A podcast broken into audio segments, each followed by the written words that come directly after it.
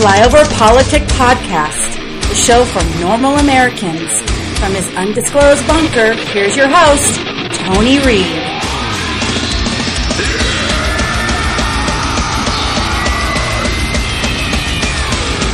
I think that we have to get to the heart of the problem here, and the heart of the problem is the way in which many of us were taught American history. American history is not all glorious, and, and even though I love John to death, I couldn't disagree more about George Washington. George Washington was a slave owner, and we need to call slave owners out for what they are. Whether we think they were protecting American freedom or not, he wasn't protecting my freedom. I wasn't someone who my ancestors weren't deemed human beings to him. And so to me, I don't care if it's a George Washington statue or a Thomas Jefferson statue or a Robert E. Lee statue. They all need to come down. There is a way that we can recognize Angela, you and appreciate. I'm not, I'm not. I'm not. I'm not. I'm not You're- finished. you're- John. you're- you're I'm- but I'm not. But I'm not. But I'm not. But I'm Trump's not. talking No, no, points. no. But I'm not. But I'm not. But I'm You're not, doing John. work for I, I'm gonna. I'm gonna finish my point. on. I'm going to finish my point. I'm not feeding into white supremacy. I'm calling out white supremacy for what it is. And sometimes what it is, John, are blind spots. Sometimes what it is is not acknowledging that this country was built upon a very violent past that resulted in death and the raping and the killing of my ancestors. So I'm not going to I'm not going to allow us to say that it's okay for a Robert E. Lee but not a George Washington. We need to call it what it is. And I'm not saying that they don't deserve to be taught about. We definitely need to learn about it so don't, we don't repeat it because we're very close to repeating it right now. But I'm not giving any deference to George Washington or to Robert E. Lee. Now, this was not a normal week, so this is not a normal show. President Trump's actions and inactions in the wake of Charlottesville are provoking some uncomfortable conversations, mostly off the air, if we're being honest. In discussions among friends and family and debates on social media, people are questioning the president's fitness. But these conversations are happening in newsrooms and TV studios as well. Usually after the microphones are off or after the stories are filed, after the paper's been put to bed, people's concerns and fears and questions come out. Questions that often feel out of bounds, off limits, too hot for TV. Questions like these. Is the President of the United States a racist? Is he suffering from some kind of illness? Is he fit for office? And if he's unfit, then what? These are upsetting, polarizing questions that they're uncomfortable to ask. But we in the national news media can't pretend like our readers and viewers aren't already asking. They are asking. Well, what do you say to that? I'm just going to speak from the heart here. What we have witnessed was a total eclipse of the facts. Someone who came out on stage and lied directly to the American people and left things out that he said in an attempt to rewrite history, especially when it comes to Charlottesville. He's unhinged. It's embarrassing. And I don't mean for us, the media, because he went after us, but for the country. This is who we elected president of the United States. A man who is so petty that he has to go after people who he deems to be his enemy, like an imaginary friend of a six-year-old. His speech was without thought. It was without reason. It was devoid of facts. It was devoid of wisdom. There was no gravitas. There was no sanity there. He was like a child blaming a sibling on something else. He did it. I didn't do it. He certainly opened up the race wound from Charlottesville. A man clearly wounded by the rational people who are abandoning him in droves, meaning those business people and the people in Washington now who are questioning his fitness for office and whether he is stable. Don, listen. I mean, this, this was a this was this was a Castro-esque speech in length. It was an astounding chain of lies tied together by lunatic asides by a man who obviously is mentally unstable. I mean, I'm not joking about it or being a smartass. This is a man who is not well. This is a man who is not qualified or mentally or morally fit to be the president of the United States. And she said the only possible, and this is on Twitter, the only possible defensible explanation for Trump's disgusting, unpresidential, mm-hmm. narcissistic behavior would be early onset dementia. Maybe. he is, has he shown that he's fit for office? Especially in this moment? Absolutely not, Don. But to Bakari's point, this is something that, frankly, the majority of Americans who did not vote for this man understood just how unfit he was to be the occupant of the Oval Office. But that he might be psychotically demented and ill, you know, uh, of the mind. And welcome back to Flyover Politic Podcast. And that intro's your primer for this podcast. It's the 23rd of August, year of our Lord 2017, and now everything, including Mount Rushmore, needs to be chiseled down. While the media, as you heard that montage, started by Seltzer and then going through almost every cast member on CNN, now says the president is mentally unstable. I thought we already went through this rotation right before the election, but we're back in there again. So uh, the liberal media, who is the uh, opposition party, uh, in my book, is now uh, going all in with everything you could possibly think of, like the solar eclipse. Before we get into the stupid, hope you all enjoyed your solar eclipse. I had a great event, mixed group probably 75% minority. Everybody got along. There was no politics, but as we'll see, the left can't leave it alone. They just can't leave anything alone. but there were some bad things that happened, like 300,000 Atlantic salmon got loose in Washington. It's the first time you'll ever hear Washington State say, hey dude, go fishing. Cause it's going to destroy the ecosystem. But it was a fish farm, something to do with the eclipse, not specified in the article. Wyoming had major traffic problems because everybody wanted to take a picture with the Wyoming sign. Seriously. Going back to Colorado, Oregon was the same way. There were some meltdowns, but I think across the board, everybody saw that it, you know, our EMS systems work and preparedness and cities had it together. I know where I live, there was like an extra, they say 200,000 people, but I didn't even notice it. It wasn't that bad. I rolled back from vacation on uh, Sunday morning, rolled right through every city. I got home a half an hour earlier. So that is a good thing. America enjoyed a, a historic eclipse, but the media, well, it's from WAPO. American Blackout. A tour of the solar eclipse path reveals a nation that fought to maintain a different sort of totality. Not going to read all this, but this is like the fifth article I've seen. A total eclipse, the moon shadow, seven, blah, blah, how fast it'll go. Presumably it's not explained by the implicit bias of the solar system. It is a matter of population density and more specifically geographic variation and population density by race for which the sun and the moon cannot be held responsible. Still, an eclipse chaser is always tempted to believe that the skies are relaying a message. And a moment of dip, deep disagreement about the nation's best path forward, here comes a giant round shadow drawing a line either to cut the country in two or to unite it in one. Ancient people, blah, blah, blah. Let's just get to the meat and potatoes. Oregon, where this began, is almost entirely white. They say 10% is not. They go to say that they've done nothing. And those liberals out there in Oregon who are about as moon bad as you can get are somehow implicitly racist. It then goes through to Wyoming and Nebraska and Kansas and Missouri.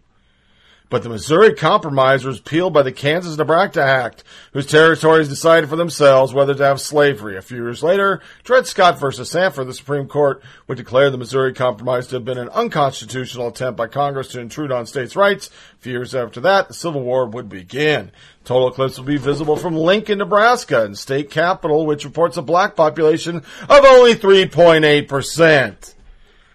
They say most of those in Iowa are in prison because 40% of the prison population is black, and that's racist too. They go into Missouri, they talk about Ferguson, Kentucky and Tennessee, and eventually South Carolina. The clips will finally pass over black America. Even here, though, the path of totality seems to mark the legacy of slavery. Yeah, slavery. Tennessee was practically the epicenter of the Civil War. Much of Nashville is on the battlefield where Confederate forces fought and lost. About 600,000 people live in Nashville area, and about 30% of its population is black. Nashville is the largest U.S. city in the path of the eclipse, and they have already released an eclipse playlist starting off with Bill Withers' Ain't No Sunshine. In the past 12 or 13 minutes of the eclipse, it'll probably pass over more black Americans than it does throughout all its early journey. They dog Georgia. They dog South Carolina, and they close. But perhaps the strange path of the eclipse suggests a need for reorganization. We have figured out more or less how to count every person. We have not yet found a political system in which every person counts equally.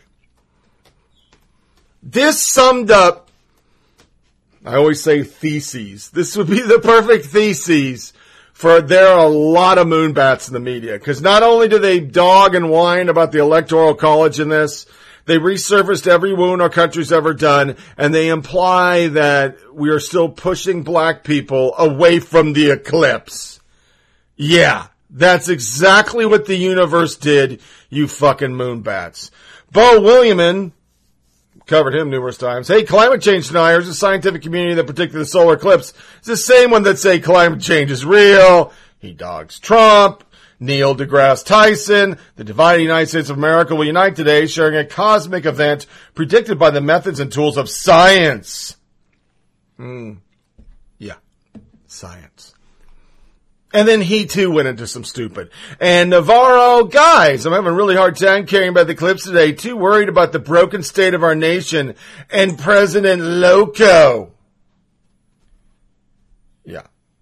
So while I was in a group event about 200 people, predominantly minority, enjoying the actual phases of this where the temperature decreased. Crickets came out, birds stopped flying. It was magical. Liberals once again have to fucking ruin everything. Just fucking every holiday. Now the eclipse is racist. Sweet God, and you wonder why you lost a thousand seats. You wonder why you lost a thousand seats. We'll close today how you're saying white people somehow have now white people feel like they're getting screwed over because they're white. When you write articles like this, of course white people go, okay, what the fuck over. When you have President A, you white people are bad, and by the way, Christians, you do the Crusades. Of course you're to get some nut bags. Nut bags are to come out. Your whole politics is America's bad, white people should die. What the fuck over? What do you expect? Expect a big kumbaya moment while you're telling me I'm a piece of shit? Okay. We'll get to that someday, maybe. Probably not. You fucking idiots. Let's close the loop on, yeah, the Antifa and stupid.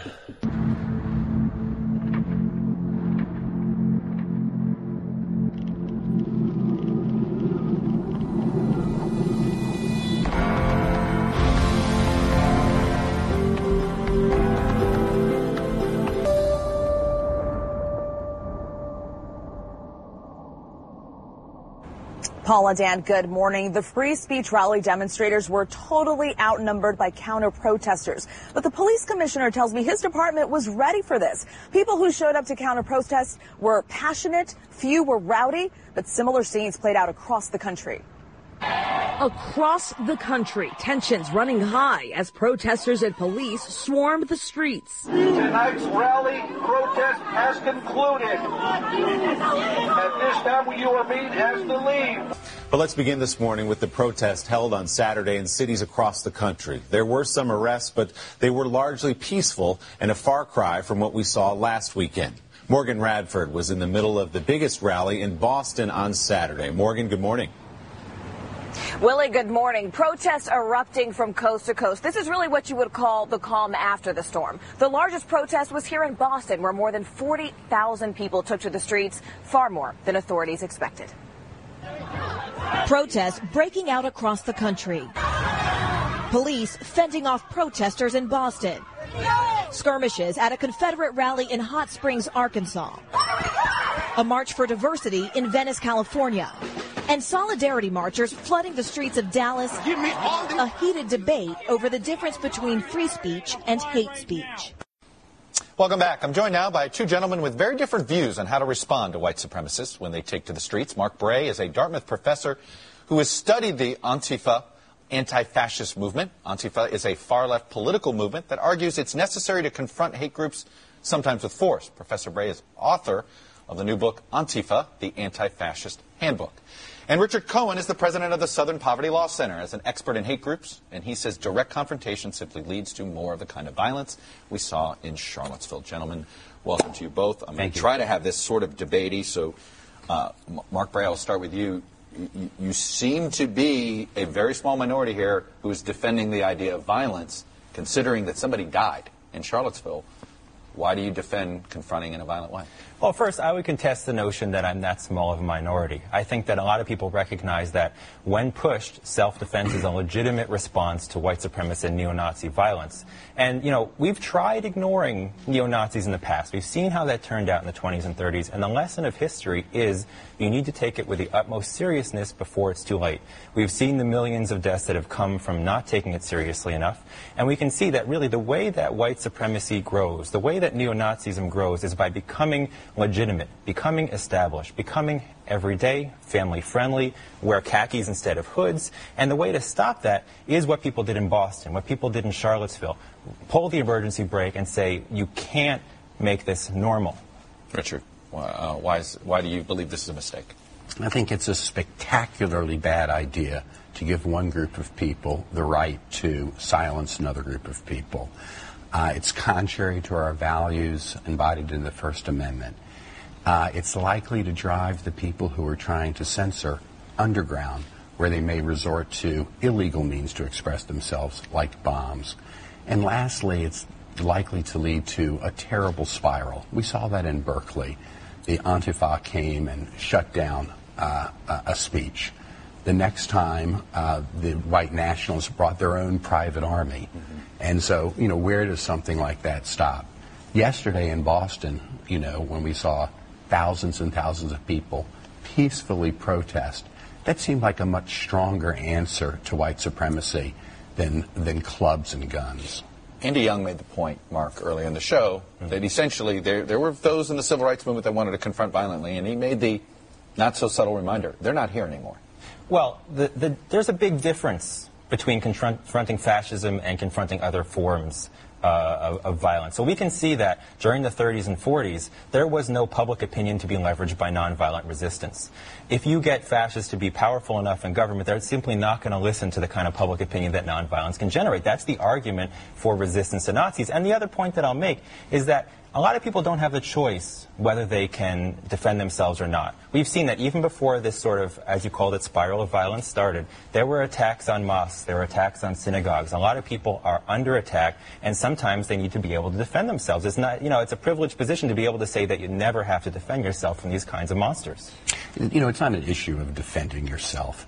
Uh, it's an issue of trying to silence other people. No one is saying that, you know, if you're slugged in the face, that you have to sit there and take it. If the question here is when white nationalists want to walk down the street, should people stop them? And that's a very different issue. It's a very peculiar vo- notion of self defense to say you can censor people. Some of the criticism of the Antifa movement, Mark, is that you're actually against speech. That you want to shut down this speech, and that borders on censorship. Well, let's be clear that Antifa are not calling on the government to censor anyone. In fact, that they, they resist the notion of turning to the government or turning to the police, who we've seen have been uh, infiltrated by white supremacists, who have been sympathetic to the court sort of return to law and order notion of fascism. And so the idea is the real enemies of free speech are fascists. We've seen that historically. We've seen that they're the ones that, if they have their way, will shut down speech. And it also differs in the sense that anti-fascists see this as a political struggle. They don't see fascism as a difference of opinion or as, as kind of a different perspective to consider. Instead, they see fascists as the enemy, and I think that we need to come around to that notion, considering that there is no doubt what they've done historically. Richard, I know the concern is that it makes martyrs out of the white supremacists.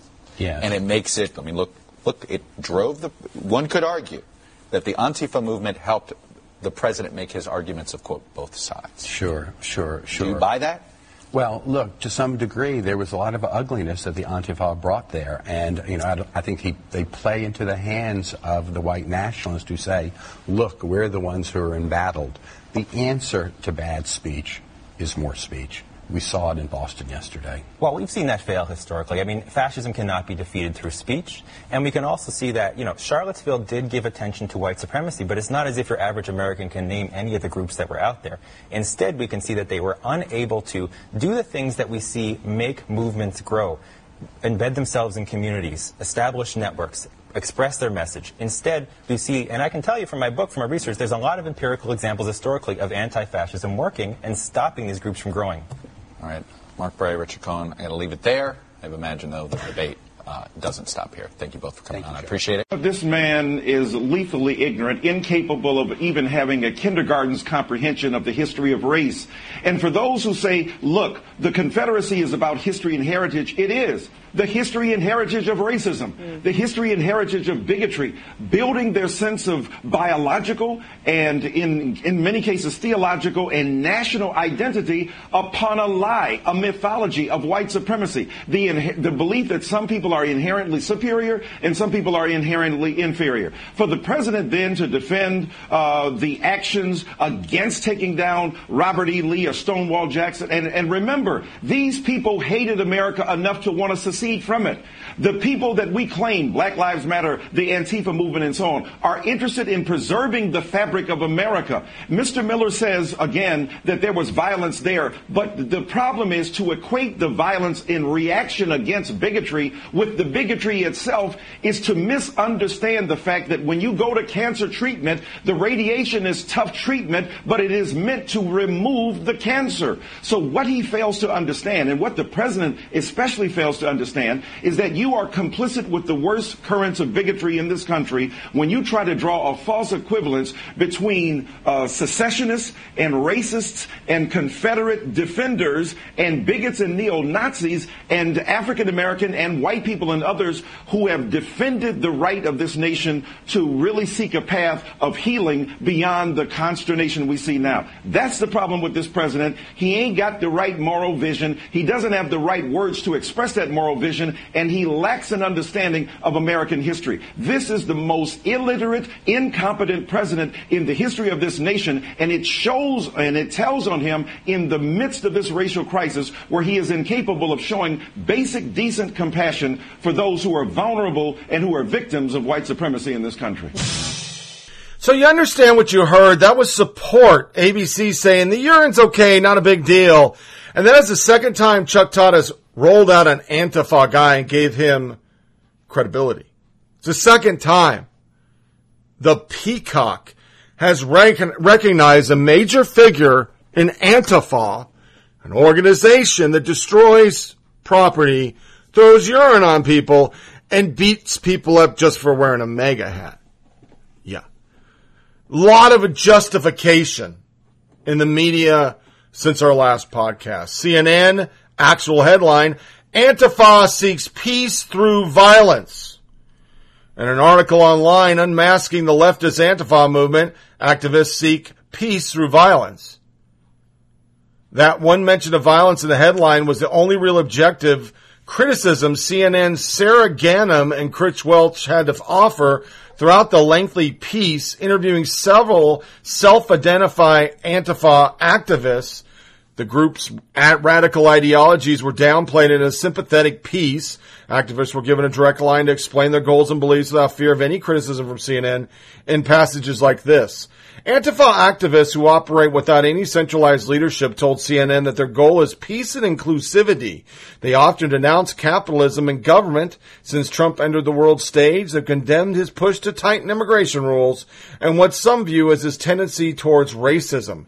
On social media, many of the arrestees have posted anti-police messages and anarchist views. Some write that they feel disenfranchised in the current political climate, the CNN review found. They then said we, they're committing violence to eradicate hatred. Somewhere in the piece, CNN made it sound like they're patriots. This is how extreme this group is. CNN gives you a fluff piece, that you're awesome. Boston Antifa. Let's get one thing clear. Antifa is an anarcho-communist cause. Those on the left who call us patriots, step the fuck away. Yeah. Yeah. Yeah, they're, they're good dudes. hmm By the end, this article was scrubbed. The patriot references were taken away. Changed the whole headline because they called them patriots and they said they were violent. Because once again, they believe their violence is justified. Chuck Todd has made reference to that. I mean, what do you do when you face hateful people? Anybody else does that. To say like BLM screaming at me, I've never owned a slave, I'm not a cop. I'm just supposed to be punched in the face and take it because I'm white. Okay. I have plenty of pictures that are really damning, and you can find him yourself. Veteran having his sign tore down by two thugs, multiple burning of flags, become ungovernable. This is war, is what they were carrying around their last protest. For the Boston one, racists are not welcome in our city. We support our Muslim neighbors. We support our undocumented neighbors. We support our LGBTQ neighbors. You have been warned. No borders, no nation, just people. This is an Antifa zone. Somebody in Boston literally put up, when fascism comes to America, it'll come under the guise of anti-fascism. Huey Long, a Democrat, quoted that signs in Boston that literally were ignored by the media. When you date a white, it's not all right. This will not be tolerated. You have been warned. Emerald City Antifa. Another one. Hey, whites, Emerald City Antifa is watching you if you think you can get hurt with hiring whites, dating whites, writing whites, writing white hate, you're dead wrong. Those were the signs. They didn't talk about Nazis. Now, the free speech movement said arrive as early as possible. Do not antagonize counter protesters. Do not antagonize the police. No violence, no fighting. Dress normal. Live stream, film, and photograph everything. Boston Police Department will conduct bag searches, confiscate items that can be used as a weapon. No flag poles, shields, sticks, or any other potential weapon will be allowed. Any concern regarding these draconian restrictions should be directed to Mayor Marty Welch. Antifa put out the same one we had last time. The white the white racelet and their he masters must be purged from the face of the earth. The children of the white racist are the future of the white race. This is where we must re- begin and end. With Trump in power, it's far too late for conversation of the racist children. Thus, we are left to only one option to do what must be done. But take heart. After the purge, we will live in a worker's paradise free from racism, sexism, homophobia, transphobia, and oppression. Same one was passed out. Media knows it. Media ignored it. Didn't care. And when they weren't doing that, they were saying everything's racist. Chief strategist Steve Bannon is one of several people in the president's inner circle with ties to uh, hate groups. Bannon is the former head of Breitbart, which is the pa- in the past Bannon called a platform for the alt right. A coalition of major civil rights and faith groups has called for him to be ousted. Separate from the Charlottesville controversy, a source inside the White House tells CNN that Chief of Staff John Kelly has soured on Bannon, who's seen as pursuing his own agenda, according to this source. But however, I have to go back to this because Jeffrey and I had this discussion earlier uh, in the hour. I don't care if he's a Nazi or a white nationalist. I, I put them kind of all in the same category together. Steve Bannon is a cancer to America, and I have a fundamental problem with someone who is the editor in chief of Breitbart, who gave a platform to that type of racism, bigotry, and xenophobia, being a senior advisor to the president. So if he leaves, I'm gonna send him an edible arrangement because he needs to go. Well, I agree. um, no, I agree with you. And uh, you know what what what Steve Bannon represents is something that I shuddered to think about him receiving taxpayer dollars, working in the White House in that position of power and influence like that. Can we just stop beating around the bush here? And because Yeah, but let's just let's just let's just be honest. People who us New Yorkers, We've known who Donald Trump was for a very long time. We've known with the Central Park Five.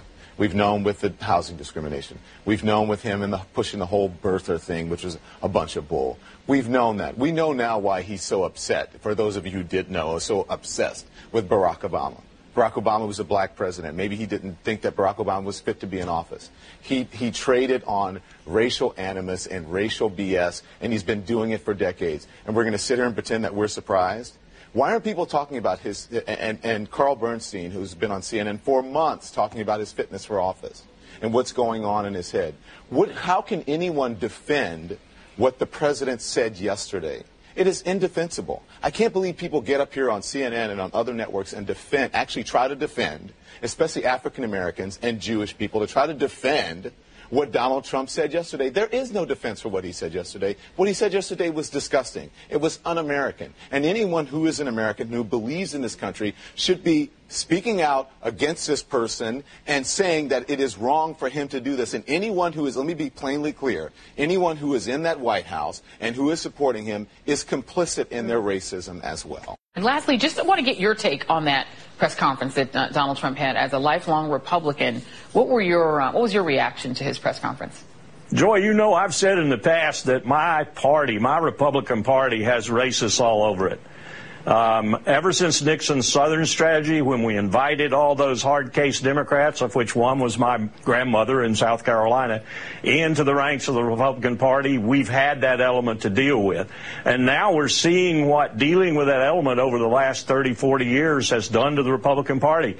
Now it is responsible in many ways for Donald Trump, and yet it doesn't know how to possess him or to disown him. It's stuck with him, and it's going to deal with that, and I'm afraid afraid that at the end of that time, we may see this party having committed suicide. Wow. Uh, Colonel Lawrence Wilkerson, who minces no words. Uh, thank you very much. Really appreciate your time. What came next may have matched the horror itself.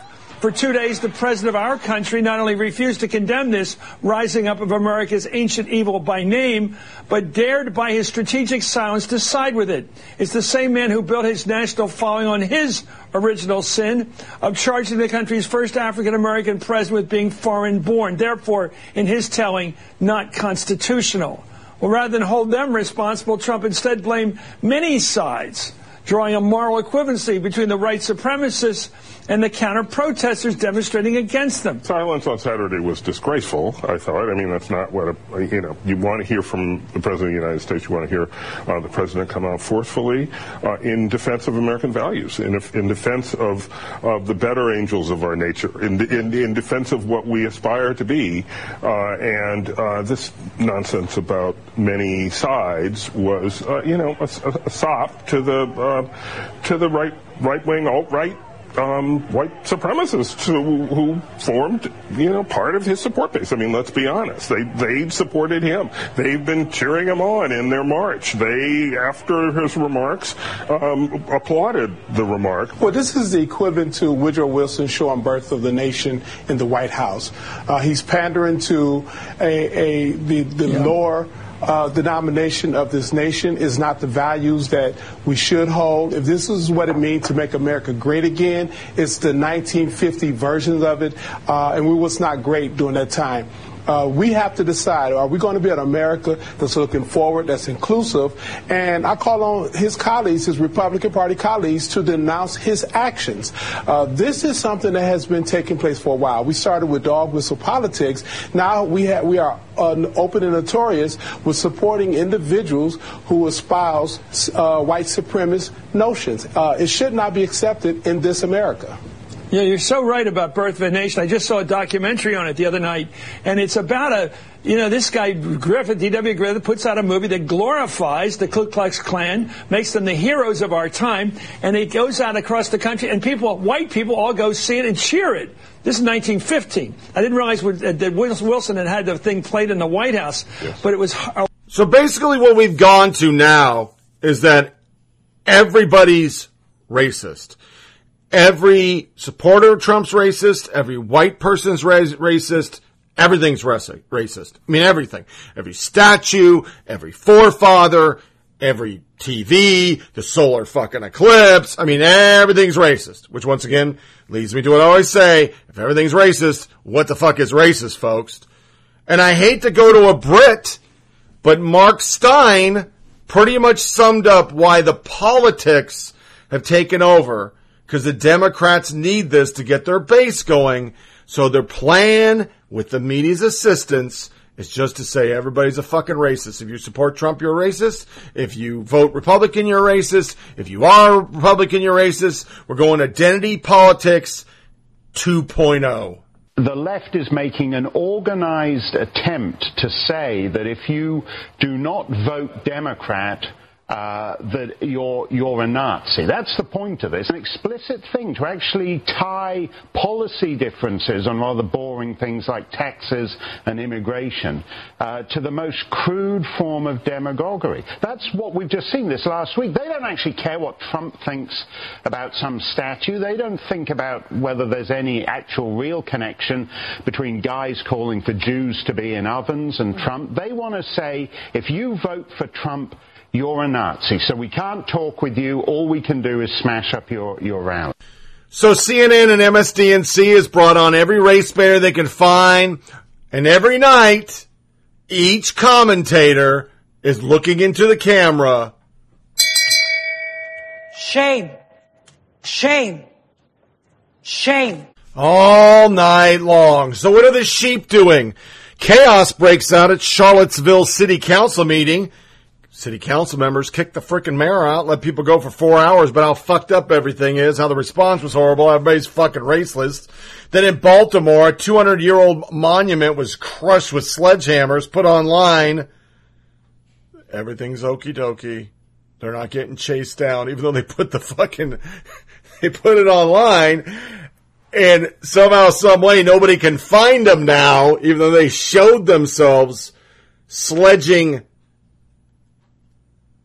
a Columbus statue because now Columbus is racist. I what? I don't know. We got another one in news, social media nuggets. Uh, a whole city's not even going to use. Uh, college isn't using that anymore. It's racist. And all the while in the background, some fucking terrorist kills 13, injures 130 over in Barcelona.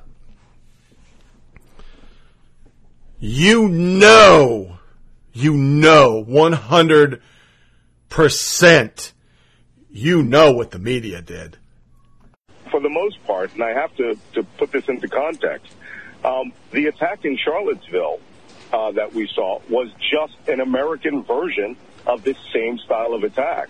And interestingly enough, with the intensity of information that we've had related to the Charlottesville incident over the last five days, it's quite possible that may have precipitated this uh, terrorist group's uh, you know desire to gain the limelight and carry out a, a similar attack. But the final point I would make, Wolf, is just is just this note that, that in light of the the uproar of the last several days, five days apart, you have uh, white supremacists in Charlottesville use a vehicle to kill, and here you have attackers at least following the modus operandi uh, of terrorists using vehicles uh, apparently to kill as well. And, and it's that sh- the, those shared tactics uh, that, that, should be alarming. Yeah, and there will be questions about copycats. There will be questions if uh, what happened uh, in Barcelona uh, was at all, at all a copycat version of what happened in Charlottesville, Virginia, even though there may be different characters, different political ambitions.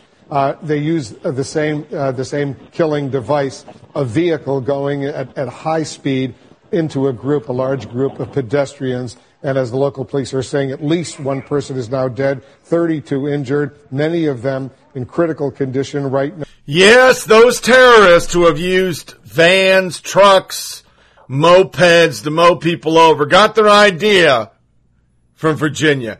Yes, you're right, Wolf Blitzer. You freaking jackass. And that was our close the loops. Let's go to our tweets. Geraldo Rivera, who's usually a lib, he decided to grab his balls and say, led by Brian Stelter, the CNN Brain Trust has taken up the banner of the furthest left. Real Donald Trump is not just wrong, he's a mental case. Brian Stelter, no, Geraldo, I never called Trump a mental case. I asked questions. Here's the transcript. Too bad. By the time it's all said and done, they did say it unequivocally after his rally. So, Brian, you did say it. So now you're the far, far left. And if Geraldo Rivera is calling you the far left, dude, you're freaking way left. I mean, I'm biased. I'm independent conservative. I, I know you're a fucking piece of shit. People ask, what about Hillary's mental health? She had a fucking aneurysm. Jim Acosta, typically doing presidential primetime address, comes with major policy announcement or marks pivotal movement of the country. We didn't get that. They didn't like his Afghanistan rollout. They didn't like his press briefing. They didn't like his freaking rally. They had the balls to say, why is this a campaign rally? As we'll see in hate tweets when Obama campaigned for eight years, nobody gave a fuck. But Lori nailed Jim Acosta. Typically a journalist is not a political hack or propagandist for one or other political party. You're both! Which is spot on. Joe Scarborough said, here's a strong word for people doing their jobs, but in no particular order. Reporters, Judge, and John McCain are heroes he says. Everybody said the same thing I did. Reporters, are you fucking kidding me? They're the number one reason we have Trump in the White House, and you are one of the worst of the lot, Joe. Tony Bruno, living proof that the solar eclipses called caused irreparable brain damage to the journalist. I tweeted back to him, soldiers, slash veterans, first responders, teachers. That's what I said. Those are heroes, not journalists. Alyssa Milano, reminder Obama killed bin Laden in Pakistan May 2nd, 2011. The entire world, the Navy's SEALs killed bin Laden, not Obama. And Prepper Frog said, pretty sure he was golfing that day. He's a Navy SEAL? Don't think so. But our tweet of the day is from Scott Gustafson, who tweeted a NASA photo, and I am just cracking up. It says, International Space Station eclipse photobomb via NASA. And you can actually see the International Space Station is right in front of the sun during the beginning of the eclipse, and that's pretty damn cool.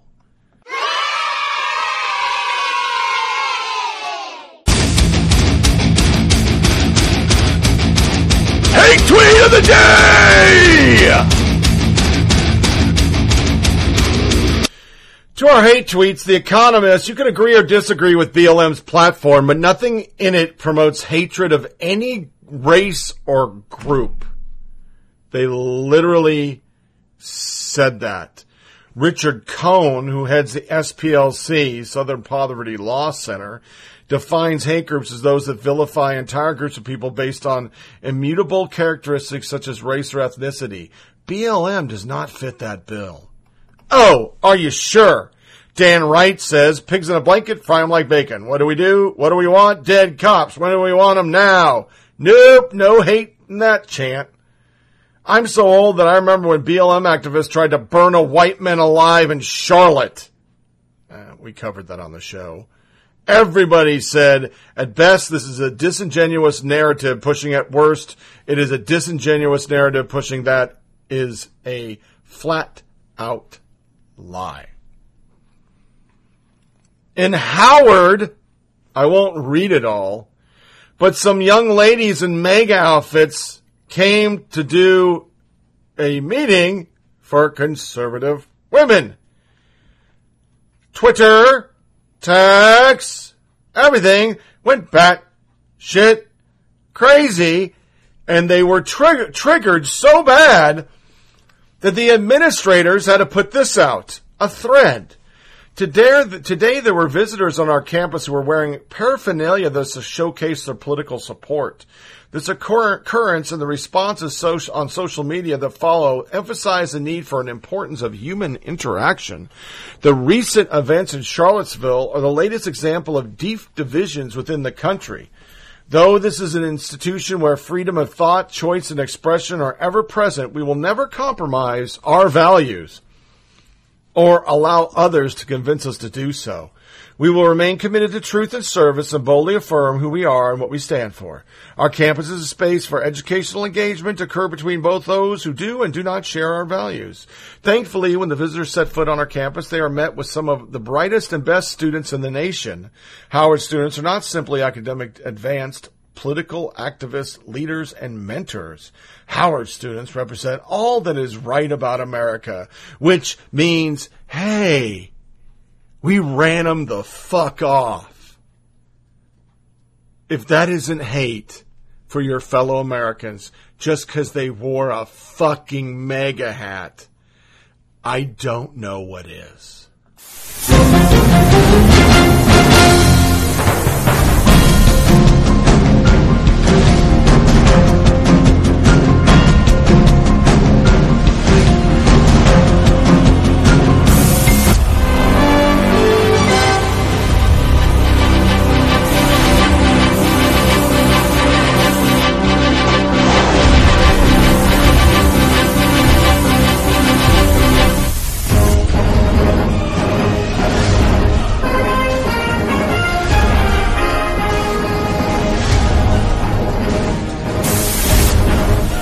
Hypocrisy!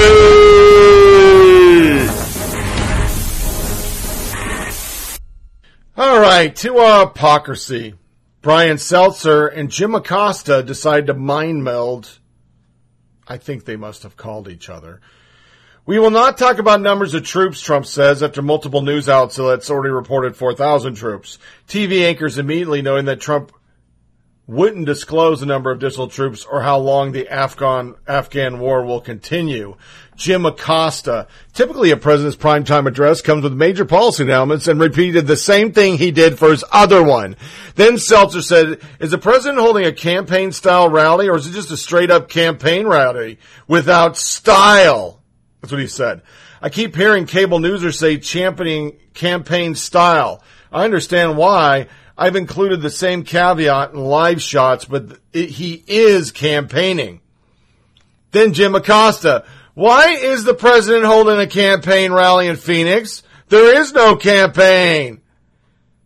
Black pilled Pete. Out.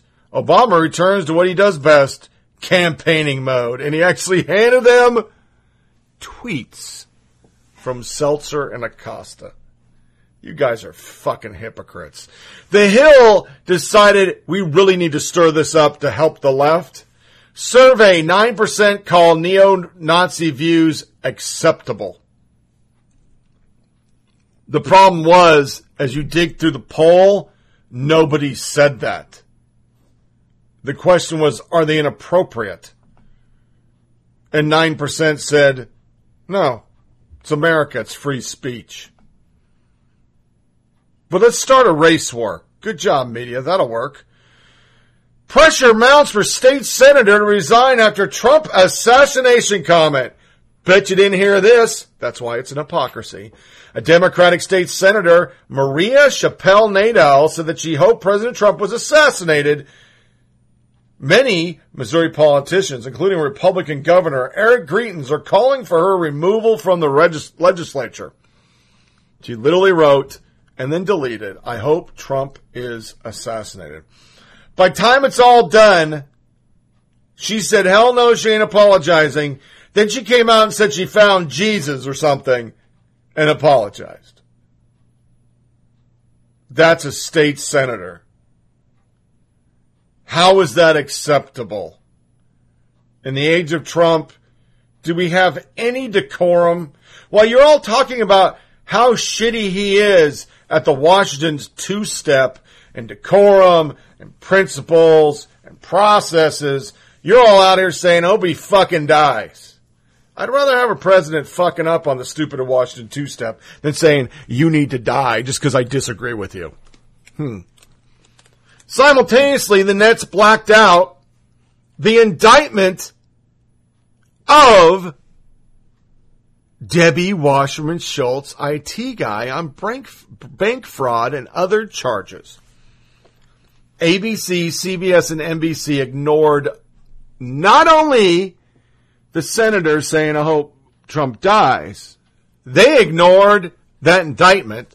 They've ignored the whole case, and they ignored New York Times edited out damning McAuliffe quotes on Charlottesville. They did an article, his exact quote saying that there were cached weapons in the, the Virginia white nationalist, racist Nazi march, rally, whatever we're calling it now. The state police and everybody said bullshit, there wasn't anything, and we never searched for anything. The New York Times went back and scratched it from the record. Literally edited it out of their online page. It's just like their corrections. It's done in the dark of night. Nobody knows it happens. But it doesn't really matter because now the damage is done. McAuliffe, who wants to run for president, this is Tony's tinfoil hat. McAuliffe, who wants to run for president, let this all happen because he knew they needed something to fire up their base. He could have, he could have enforced the laws and stopped Antifa from bricking Nazis and Nazis for hitting Antifa, but instead he let it all go to shit in a handbasket so he could say, look at those fucking racists and let people behind him, we rise to supremacy from BLM take the stage because he needs that demo to win the president. This is all looking too sketchy to me. He made up there was weapons caches? Are you fucking shitting me? Let a Republican get away with that. Do you think that would ever happen? More hypocrisy. Jake Tapper literally said in, a, in, a, in a, an interview, President Obama said things that weren't true and got away with it more for the for a variety of reasons. And one is the media was much more supportive of him. In a Rolling Stones article. He then went on to say that uh, he's now become a lefty hero by just doing his job, he thinks. He's done some crazy shit too, but when a reporter says the truth, every once in a while it leaks out that the truth we already know that yes, yes, Virginia, the media let Obama do anything. Yeah. Another thing the media decided to ignore this week was that there was actually a bombing plot against a Confederate mo- monument in Houston that was broken up by the cops. Nobody covered it. CNN, MSDNC, ABC, CBS, NBC, MSDNC. It's like they don't want it to get out that both sides are violent. They want the meme to continue so they can help the Democrats or because they hate Trump. I can't tell which one, but I'm leading towards to help the Democrats. But why wasn't that reported? If you're trying to report the news, why wouldn't that be reported? Oh, I know, because WAPO writer actually argues against conservative free speech rights. Jennifer Delton arduous piece when free speech becomes a political weapon. In a nutshell, attack the right and alt-right for using free speech as a weapon to advance their unwelcome ideologies, which she says subvert our democracy. In the ensuing jumbling argument, she advances she defines free speech as something it is not and makes unsubstantiated claims that the right is trying to undermine democracy, so their rights should no longer be protected. Delton started off by fretting that universities are now in a bind because the right has taken the concept of free speech hostage. Okay. no, I don't know what world she lives in. She claimed the right has malicious intentions for hosting conservative speakers because they're trying to bait liberal institutions by weaponizing the concept of free speech. Here's the dilemma college presidents face in the fall. Either uphold free speech on campus and risk violent counter protest or ban conservative provocateurs and confirm the freedom of speech crisis on campuses. Either way, their institution legitimacy is undermined. This impossible dilemma is no accident. It has been part of a strategy deployed first by conservatives and perfected by the alt-right. The second thing we know about the alt-right is that its provocateurs seek to bait liberal institutions by weaponizing the concept of free speech. Delton then claims that college presidents need to figure out whether the First Amendment protects conservative rights to free speech because it creates political spectacle and instigates violence. This article that goes on for a very long time, my friends, sums up why for an entire year when an Antifa member beat the fuck out of a MAGA supporter, the media would blame Trump. And their world, we have no right to free speech if you do not embrace the religion, the cult of progressivism, which means there is no gender, there is no border, there are no babies, because you all abort them, you don't have free speech. It is the ultimate level of stifling opposition in the country. There will be no dissent. And I once again, as we go through all this crazy shit, who's the fascist now? Who's the fascist?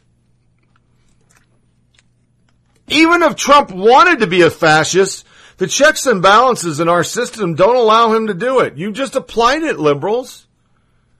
A simple travel restriction, which Obama did and you had no problem with, took six months to get done. You absurded the Constitution to do it, but you did it anyway. And the worst part about this article is if the left isn't violent, why do their protesters always get violent? Why would you be telling institutions, fuck it? They're just doing it to start violence. You're admitting that your side is the violent side. I have yet to hear, see on YouTube on Twitter any right leaning people beating somebody up because they were wearing a Hillary hat. I could show you hundreds for MAGA hats. I've yet to see a single protest go to fucking shit over a conservative Nazi piece of fucking shit or whatever you classify. Everybody who goes to a free speech rally now is now a Nazi after Virginia. Them instigating it. I mean, I can play a video here of an old lady literally getting drug because some Antifa guy tried to rip her flag. Because remember, the flag's racist to the resistance now. It's racist. The American flag. Who's the fascist? Think about it. We'll have a test at the end. Stats of the day without a bumper. Fox won another week. Just want to make sure we keep it straight because all you're going to hear is MSNBC is awesome. Eh, it's not true.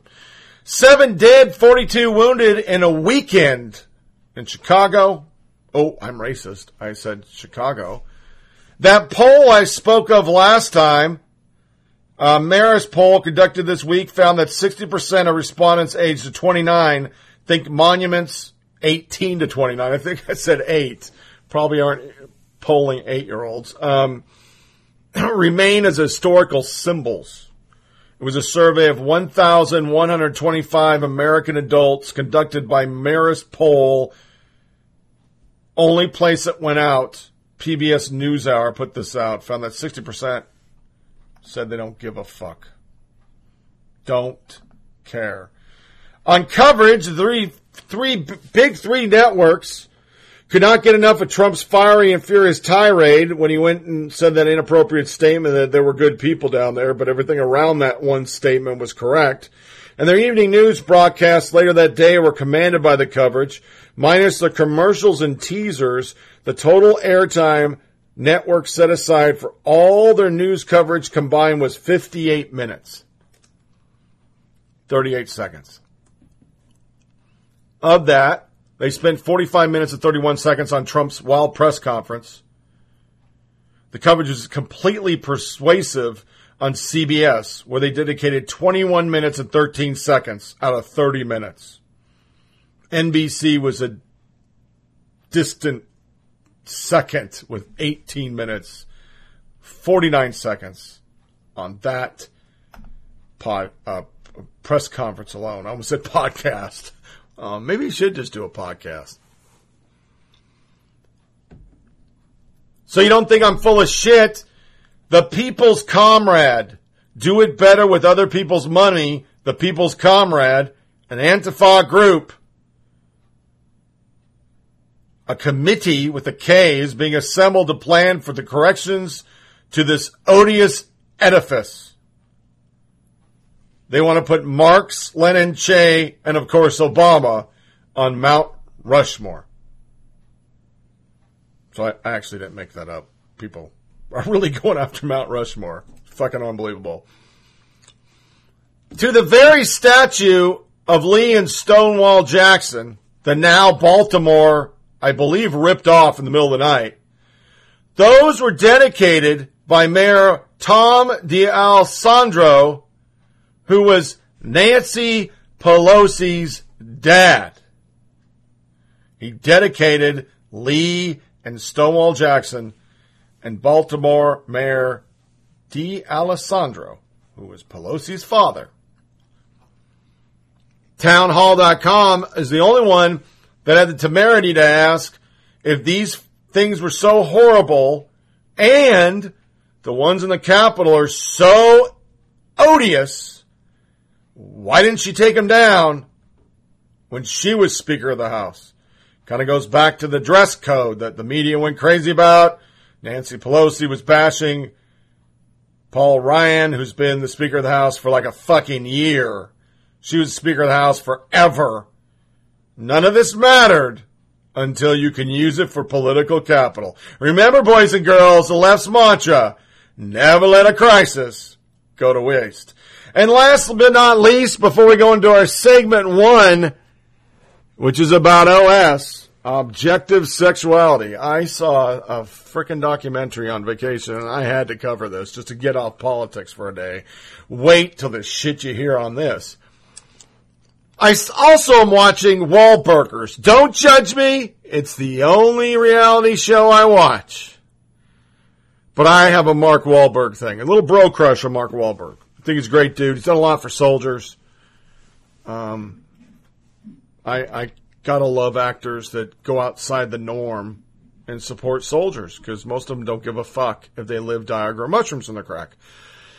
And I was glad to see that he is the highest paid actor in 2017. He made $68 million so far. And I think he deserves every penny. And I hope the fuck I get a Wahlburgers in Nashville someday because those burgers look bitchin'. So, to a music break and segment one, and only one segment today, which is OS. You're going to hear a soundbite to get you primed for this. A woman rides the Eiffel Tower. Yeah. And that's sexual too, boys and girls. Here we are, and I can't think from all the pills. Hey, start the car and take me home. Here we are, and you're too drunk to hear a word I say. Start the car and take me home. Just tonight,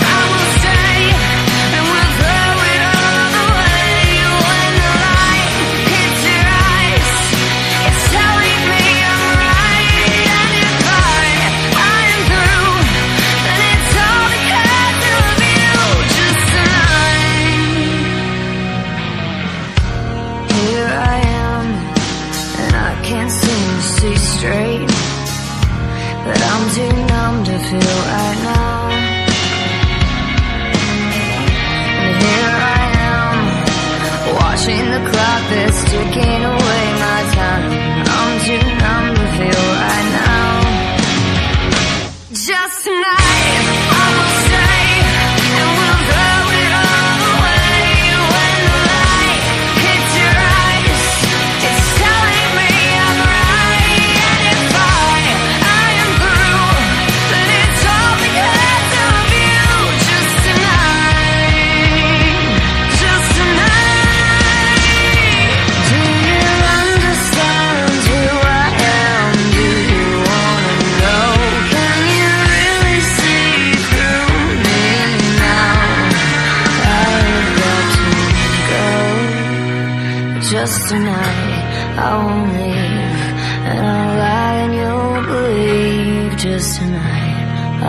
see it's all because of me.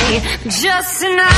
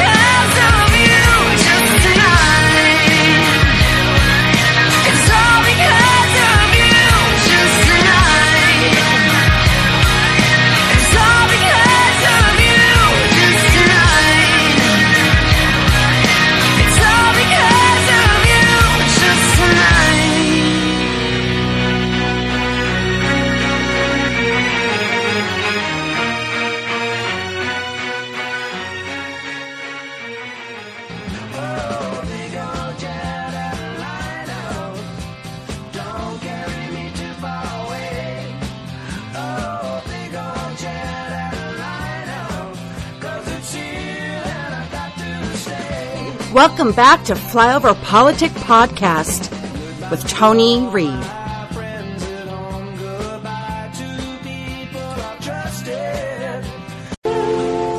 This time she's determined to consummate their marriage at last.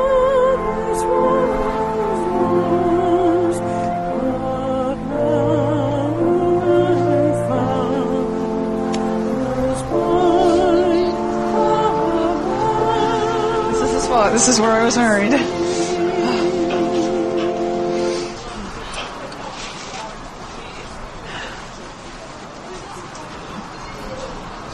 I'm shaking. It's a challenge to be truly intimate with a public structure. But where there's a will, there's a way.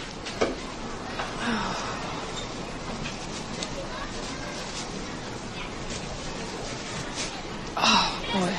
Well, every time I come here, I always feel that there's some distance, some barrier between her and I, but now that barrier is gone.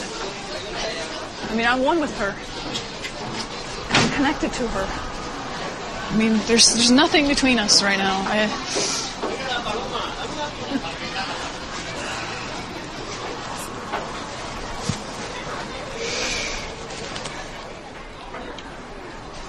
I never, I never imagined this day would ever, would happen.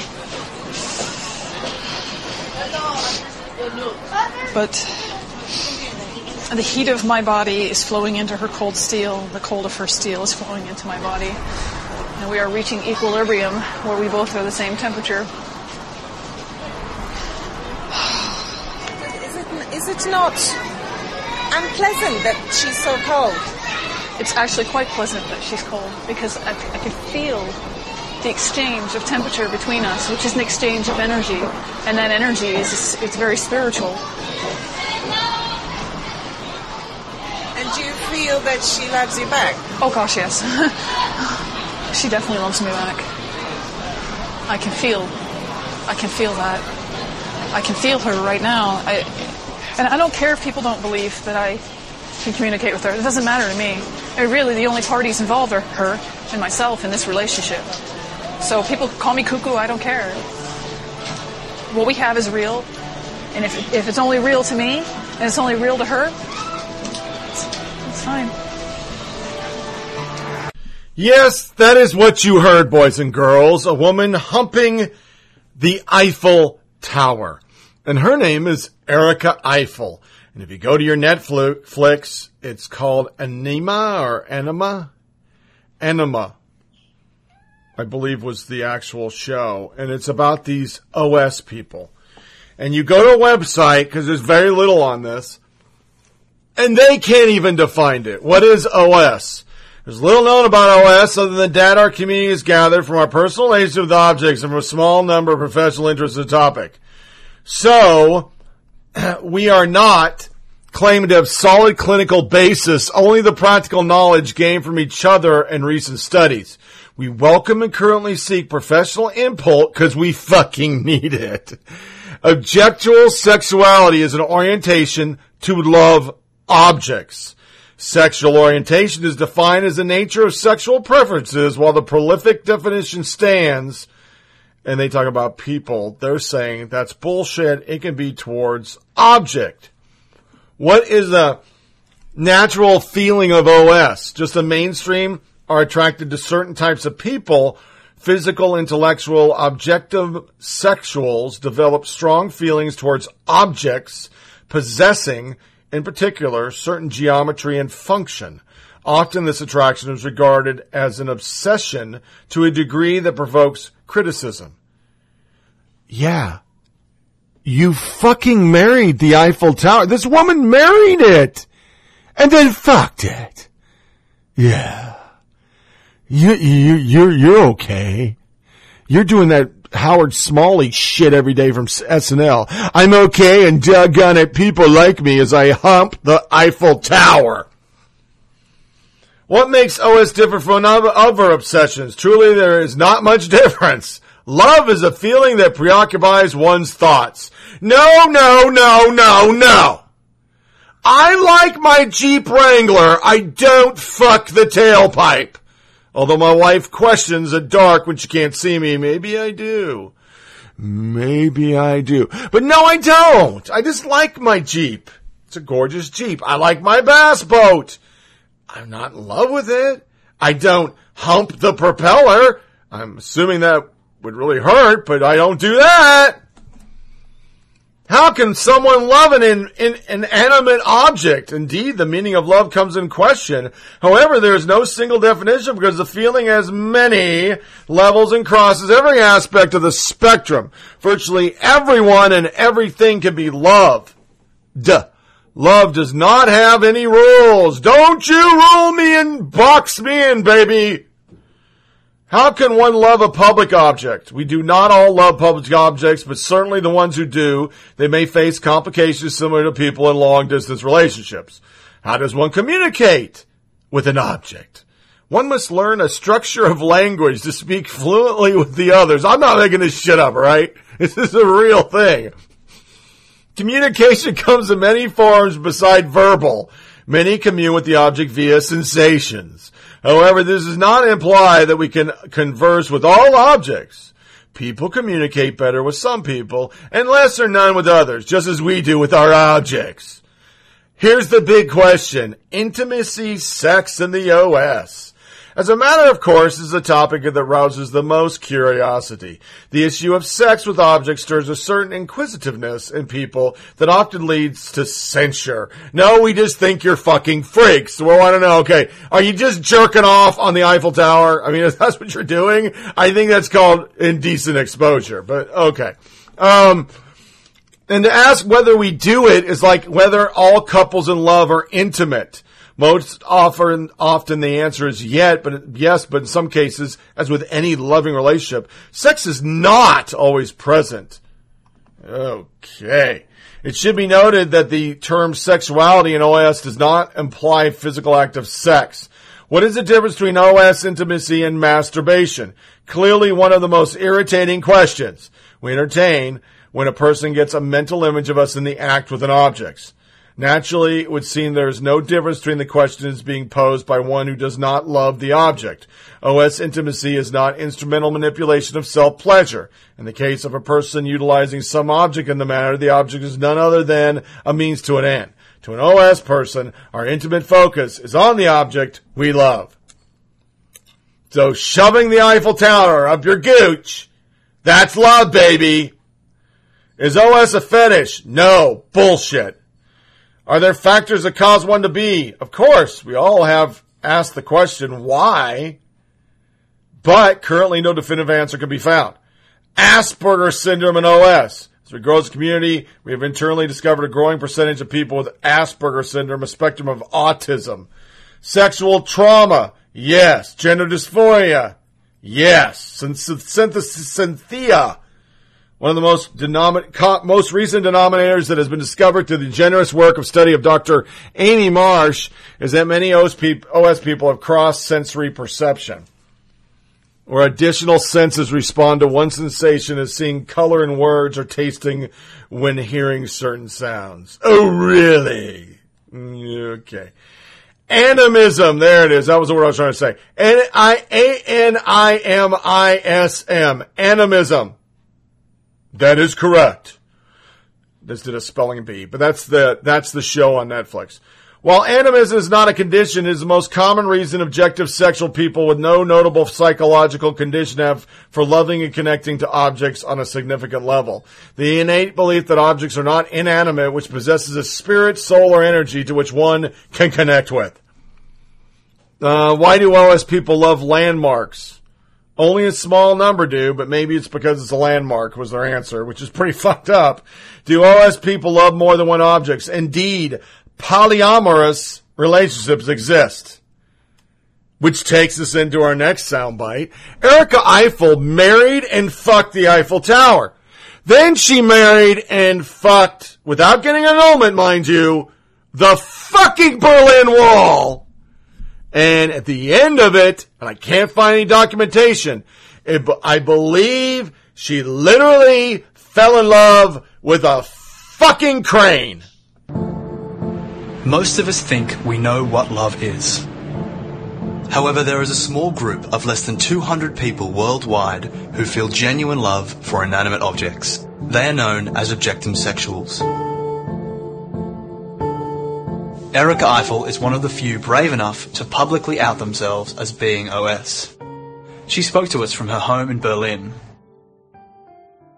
What was the first object you can remember falling in love with? The first object I ever loved was a bridge in my hometown. A very lovely bridge uh, on the Sandy River, and I really didn't even think it was unusual, really, until I was a teenager.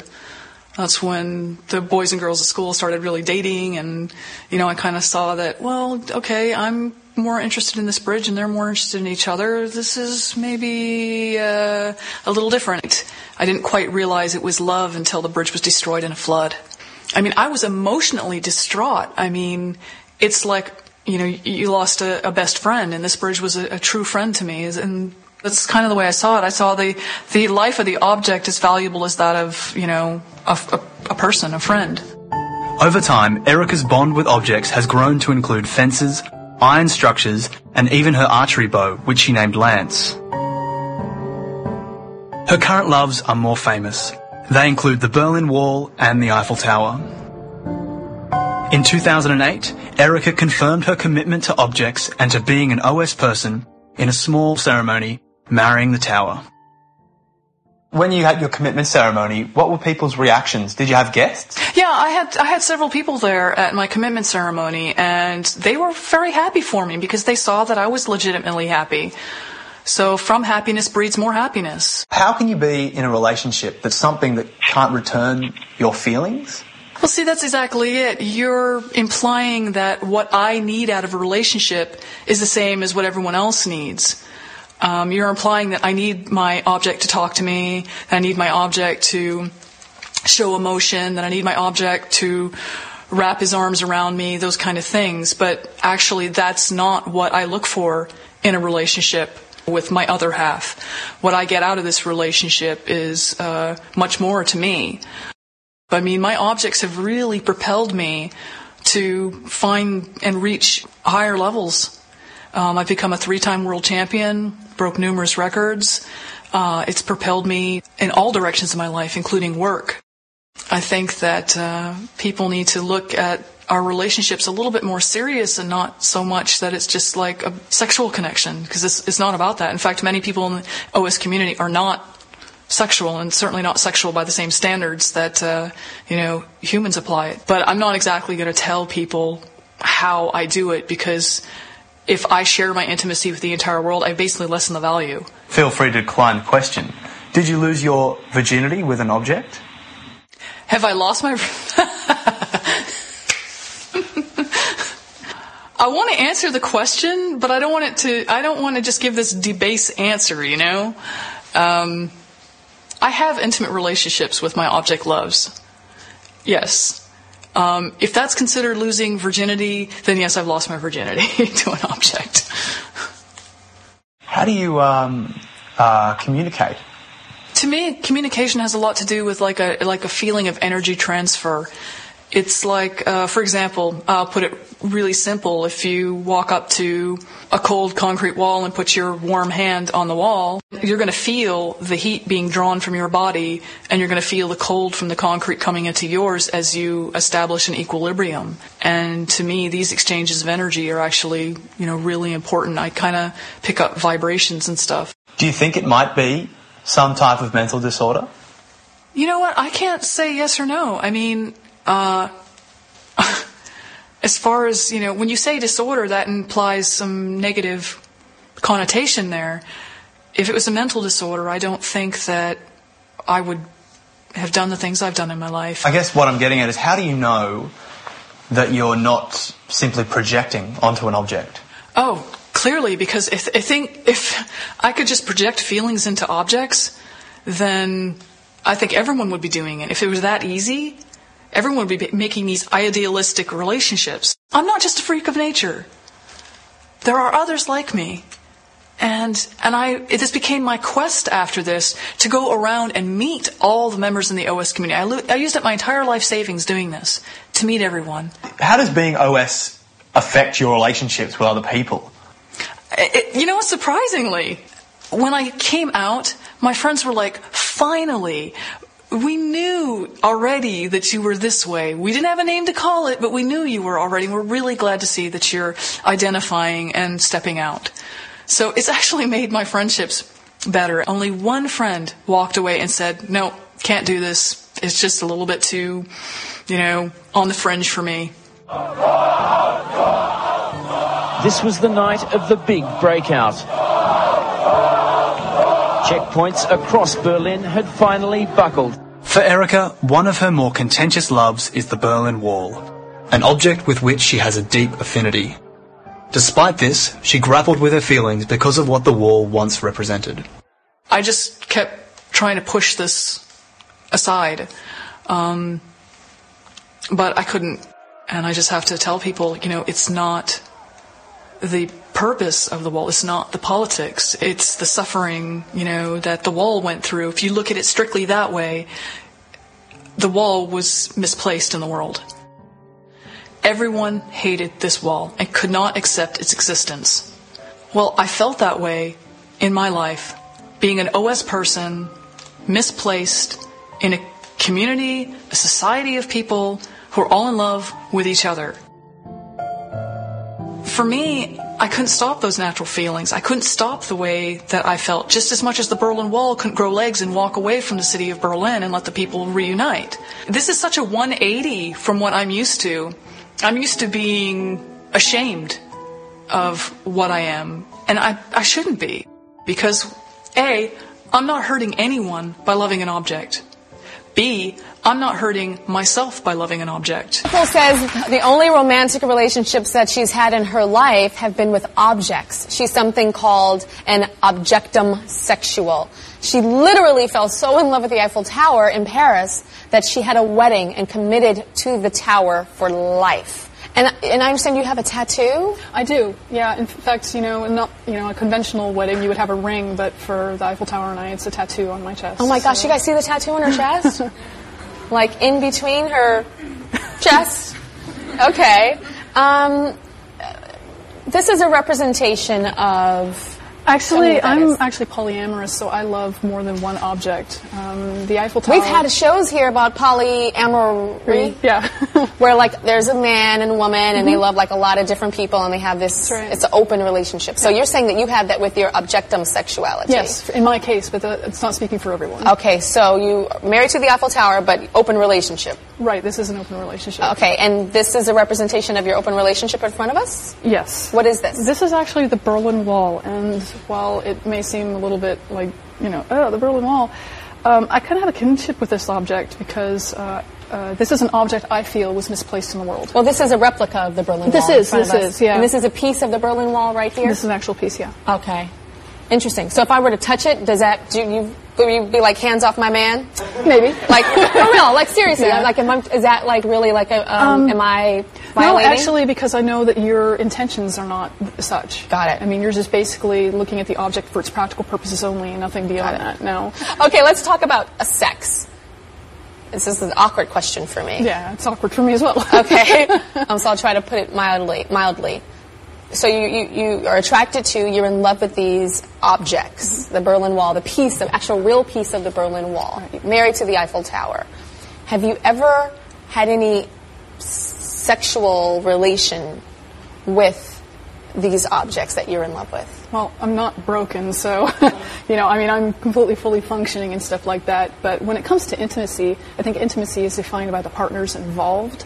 And I think the term sex is kind of pretty much generic. They, people get this idea in their head about it. Well, I prefer the term intimacy because then there's a range of stuff. Like, what's intimate for me might not be considered intimate for somebody else. So what would be considered intimate to you? Like for me, touch is very, very important. Touch, and there's also an element of smell. And can you show me with the Berlin Wall piece? You want me to get down and dirty with the Berlin Yeah, Wall? I would. Yes, you can pick up the piece Um, there and show us like what would be making love to that piece. Well, okay. Uh, this is. oh, oh, so you would do more if we weren't on TV, like if it was private. Actually, what it is really, it's about this transfer of energy. It's like feeling that this object is kind of like an extension of my own being, like we're becoming one. Okay. And I would say that in human lovemaking, it's very similar. Mhm. Now, obviously, the puzzle pieces don't fit. Yes. so there, it's That'd be very painful. Yeah.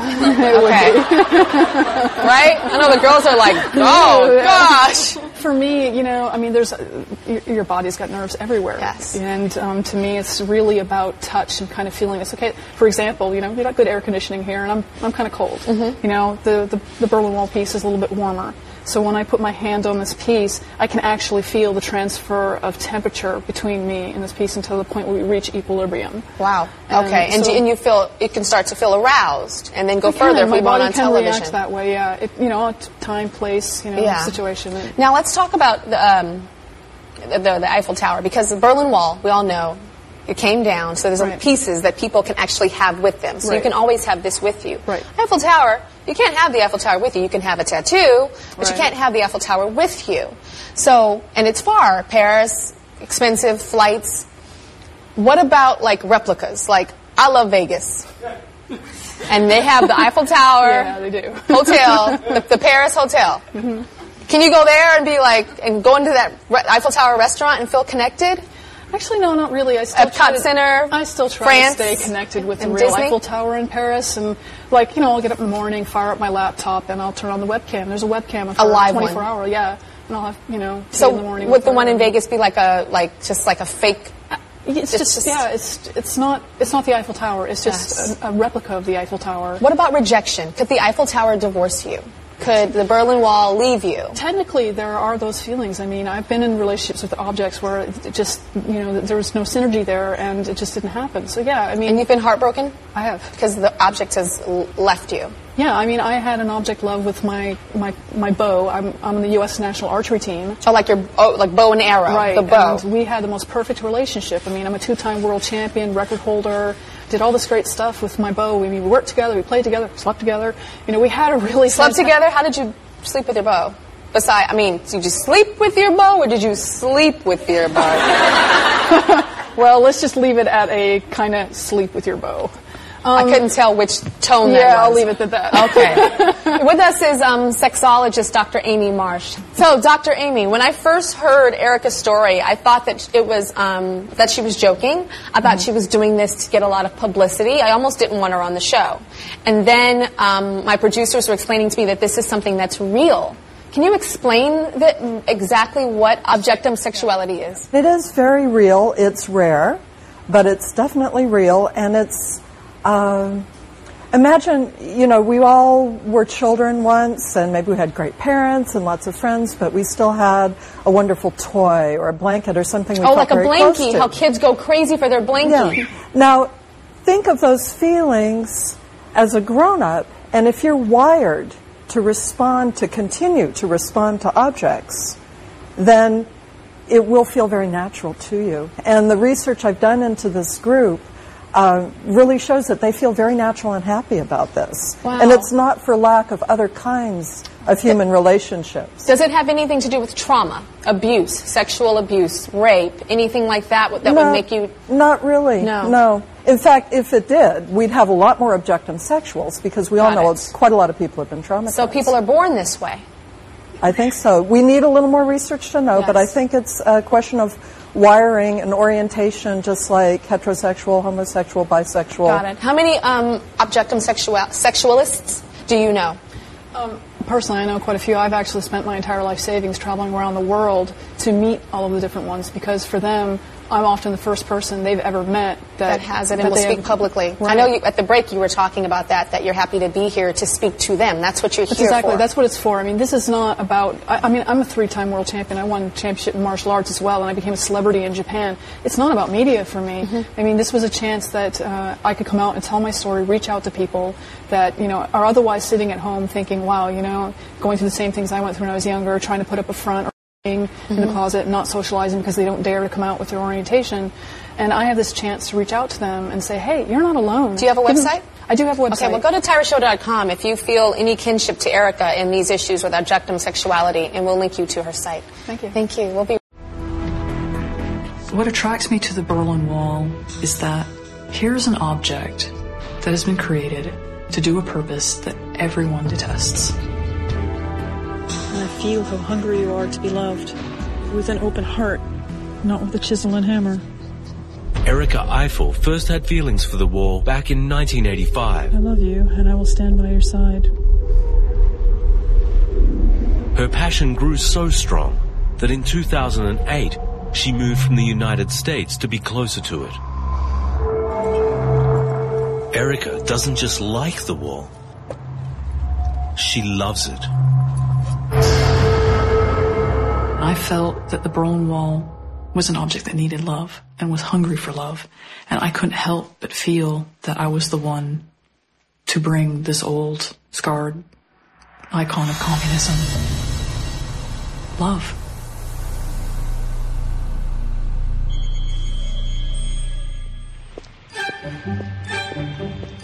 But how does an objectum sexual have an intimate relationship when their lover is a very public object?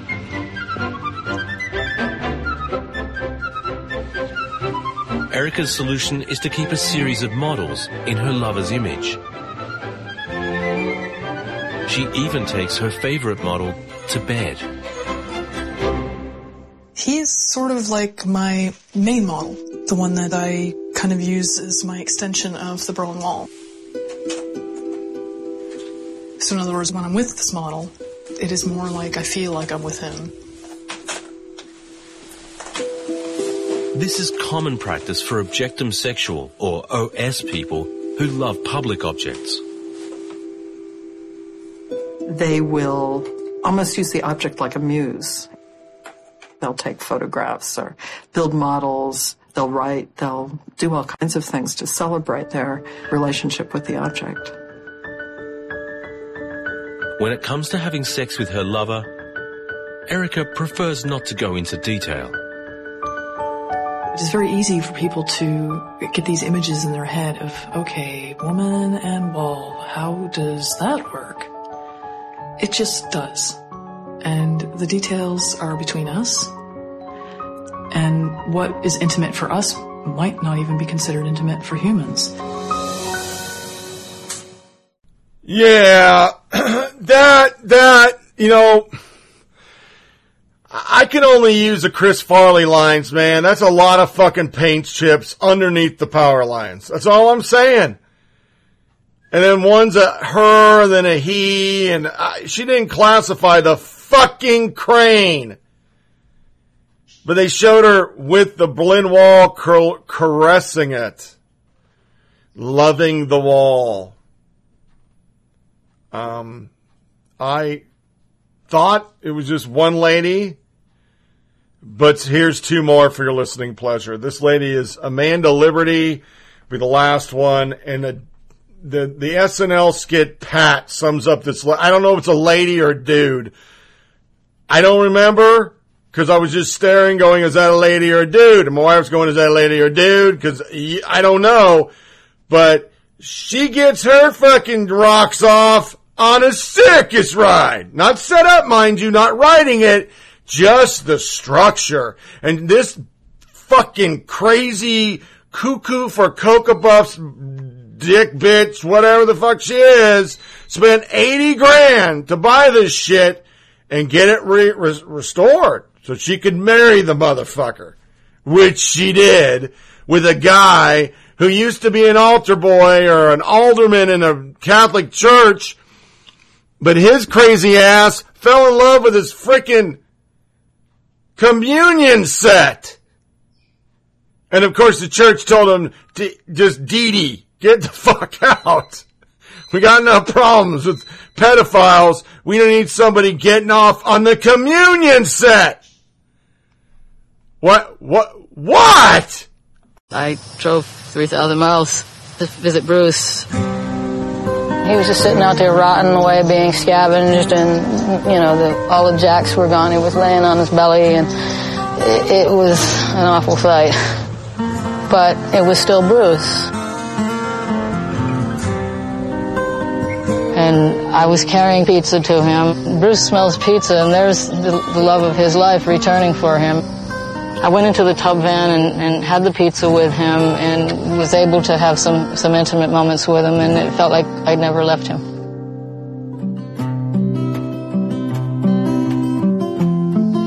I did marry Bruce in July of last year. I wanted to show that uh, my commitment to him was unconditional, like any other married couple. Being able to, to touch him when I want to, like giving your wife a hug or giving your husband a hug.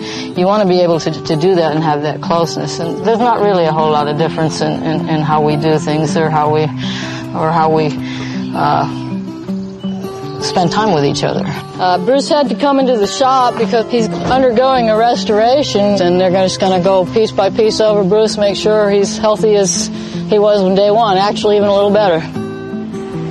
It was like my husband was in the hospital, uh, and, and I would visit him daily. I think at one point in time, he might have even believed that he was going to a scrapyard, especially when they started tearing him apart. But I think now he knows we're over that hurdle, and it's only going to go up from here. when I met Lady Liberty, um, the flags already knew and had a friendship with Lady Liberty. They were already friends. So I wasn't, it didn't feel like I was cheating on anybody. The first part of Libby that I fell in love with was her crown and her torch as well, but it was a crown that initially got me attracted to her. I just want to be able to tell people that I love her because I am proud of loving her. I am really proud to have her. I'm really proud that she's part of my life.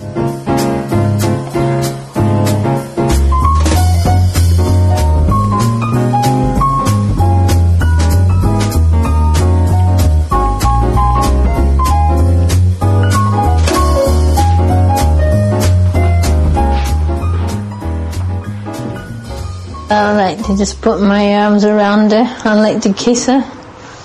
And that, that's basically a lot of it. That's a big part of it, you know. Come to bed with me and her be the last thing I see at night. When I wake up, I see her. You know, that that is what I like. Yeah, yeah. I, I, I thought I'd have some witty repartee for this section, but I'm still in the same mode I was Friday in Pensacola Beach, waiting for it to cool down a little bit, and I just clicked on it. It was in the new feed for documentaries, and me and the wife were just transfixed to this shit. We couldn't get our eyes off it. It was like, they can't be serious, but they, they, they they're serious.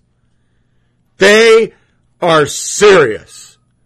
And I gotta, you know, I, I, I do comedy routines occasionally with people I talk about, about how the fucking wrong has your sex life gone when you gotta do shit that you see on the internet or you get addicted to the internet porn and think that's real.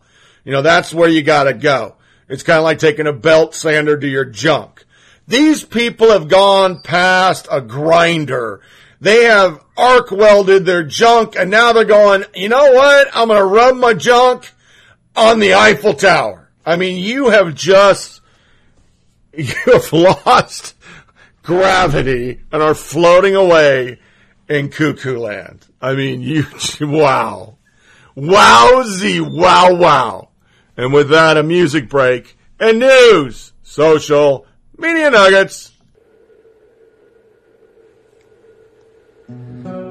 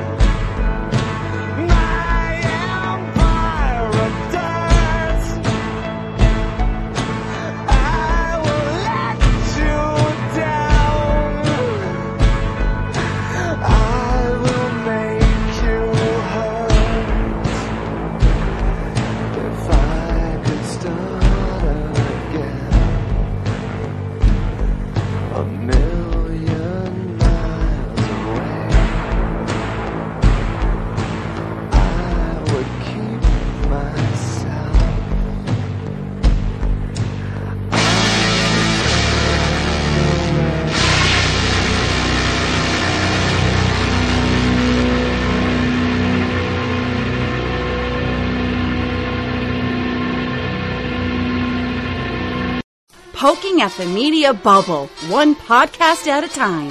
Here's Tony Reed. Come fly with me, let's fly, let's fly away. If you can use some exotic booze, there's a bar in far Bombay. Come on and fly with me. Let's fly, let's fly away.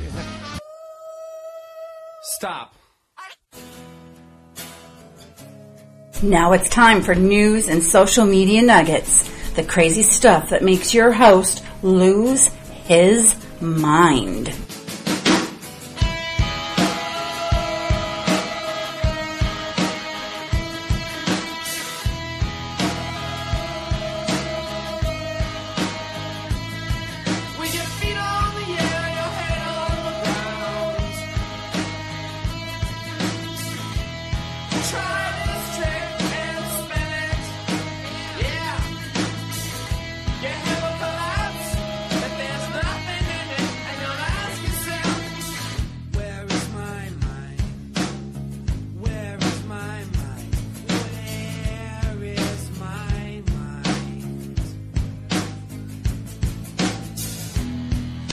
Military Corner plagiarized error riddled White House petition to designate Antifa a terror group gets 200k signatures. Adam Weinstein, senior editor, Task and Purpose. I'm not going to read it. I'm just going to talk about how stupid everything's getting. This is a solely military site. This week, simultaneously, the sound bites I have played forever from action figure therapy also decided to do Trump's a piece of shit and if you support Trump, unlike us and stuff about Nazis. And then when people said, Hey, wait a minute, Nazis aren't good, but why the fuck are you going into politics? We don't come to you for politics. They went, you're racist. And subsequently I've unfollowed them. I still like the page and I'm sent them a letter and said, Hey, I I bought all sorts of your shit. You made a shirt because of me. If it fucks with you, kill it with a hammer. I told them to make a shirt. They made a shirt. They sent me the shirt. I have stickers of problem solved, problem staying solved all over the southeast. I put it everywhere. It's on my fucking computer. Right here. The studio computer has one. But I understand you don't like Trump. And I understand Adam Weinstein from Task and Purpose. You don't like Trump, but we're going to you for military shit, action figure therapy. We're going for you for off the wall crazy shit. We knew all along you're not soldiers, but you decided to get a niche and do it. You made some money off it. A lot off me. Probably about $600 over the last four years. I bought of your shit, including your club. Well, I got shitty shirts that I already had because I hadn't made new shit in a long time. I even listened to your stupid podcast, Boner City USA, which was four dorks sitting there talking about farts. Granted, I laughed a little bit, but it's infiltrating everything. I, I wrote Adam Weinstein also a letter, and I pretty much said, hey, listen, why don't you go over to a lefty site? Every article you have is liberal, where you have to admonish anybody with a different opinion. In this case, I signed that petition, not because I support Nazis, not that I really care that Nazis get hit with a brick, but what I do care about is no group should have the right to use violence just because they're from your political persuasion. The moment we condone that kind of conduct, we have fucking all sorts of problems, folks. When vigilante is, vigilanteism, to say it like an old guy on a porch, is the answer, we're fucked. Because anybody will think they can do it. And with the code of enforcement we're doing right now with our media, BLM guys beating up on a woman, I knock him the fuck out. That dude's a racist. He hit a black person. That's how it's reported. It's not that they were wailing on a woman. It's just white dude hit black dude. Because they want to cover up all violence. They've yet to play Pigs in a Blanket, Fire Mike Bacon. Never played it. It's all over Twitter. Nobody photoshopped it. So that's why I cover it here. Let's get back to the good military stuff. Seven post 9-11 generals as characters on Game of Thrones. Alliser Thorne, Army Lieutenant Mike, Army Lieutenant General Mike Flynn. Tormund Gutsman. I don't know how to say his name. I can't remember how that. Gilsbane or whatever the fuck. I, I like him. He's a good dude. Uh, Stanley McChrystal. Grey Worm, Navy Admiral John Richardson. Tora Mormont, Lieutenant General H.R. McMaster, who I met back in the day when I was a fucking OC. Stannis Baratheon, David Petraeus, Jon Snow, Marine Corps General James Mattis. And I thought that was pretty funny. That was also an article on Task and Purpose. Another article I got from Task and Purpose is sometimes the best medicine for a veteran is the company of another veteran. Many take time on Memorial Day to remember the Americans who have given their lives in service to our country, but for veterans and their family, that sentiment of remembrance is felt year round. Many veterans suffer lifelong anguish over the loss of their brothers and sisters in arms. For them, Memorial Day is a day like every other day, a day they remember those who died in war. This shared grief is just one way some veterans are affected by their military service. Veterans are also molded by military culture, a unique set of values, traditions, language, and even humor. Military culture has unique subcultures, but it has enough consistency across different branches, ranks, and time periods to make most veterans feel a kinship. Recognizing this kinship has led veteran service and healthcare organizations to encourage veterans to build a trusting relationship and support each other. Researchers have learned that veterans are more likely to share personal information and ask advice about many things, including health care, from fellow vets. That's why the VA offers employment to veterans as peer specialists. My research supports the idea that veterans are an important resource who can be trained to support fellow veterans in need. What's more, I've learned that civilian care for veterans can be improved when civilians are trained in a military culture. And I think um, pretty spot on. I think that has a lot to do with what's broken with VA personally. I, don't see it the way this guy talked. You know, I I remember being in, and I don't mean this to be homophobic, but I'll just say I, I remember being in a Miami VA clinic um, or hospital. I literally had pneumonia. I was just trying to get seen, and this uber effeminate homosexual male Latina. I'll say Latina like a woman because that's how he said it. Uh, uh, literally didn't want to give me service because he said I made too much money. Problem was I was trying to file it on a TRICARE, my insurance. One hour later, it took a supervisor yelling at him to stop being the social worker at the counter, shaming people who make money. He never served a fucking day in his life. So I think the VA could really use that advice and bring more people, especially just the counter guys. Just a counter guy. Let them come and pull CQ in your establishment, all right? Or staff duty officer NCO. And get the repartee going. Because that's what's needed. A lot of guys don't want to talk to people about their problems, from the pecker to their brain. They don't want to talk to civilians about it. Okay, with the music playing, it's time for the crazy. This, I swear to God, it's gotta be a sign of the end of days. Meet Udi, the uterus, an emoji for Planned Parenthood. Move aside, Mickey Mouse, and let us welcome Udi, an expressive emoji uterus invented to support the abortion conglomerate Planned Parenthood. Invented for the iPhone, the new Udi, the uterus emoji app, can be installed for $1.99 and comes with an assortment of smiley expressions and personas. All proceeds go to Planned Parenthood. So just who is Udi the uterus? Her website says the following.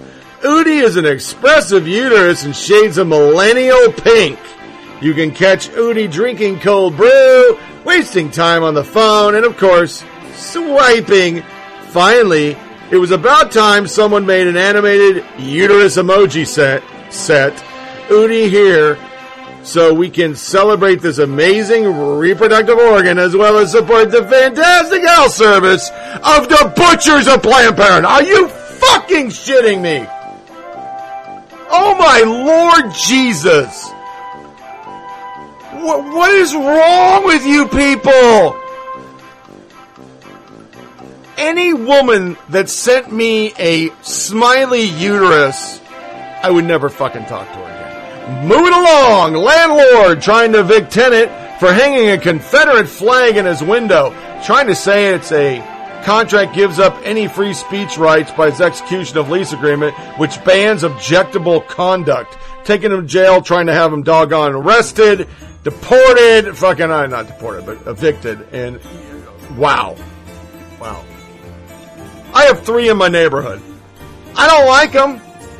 Because I also have three BLM bullshits in my neighborhood, but I, I just don't fucking pay. It's their house. Do what the fuck you want. This is the. This is where. This is nineteen. This is the Orwell. This is just the fucking 1984 bullshit, telling everybody else how to fucking live.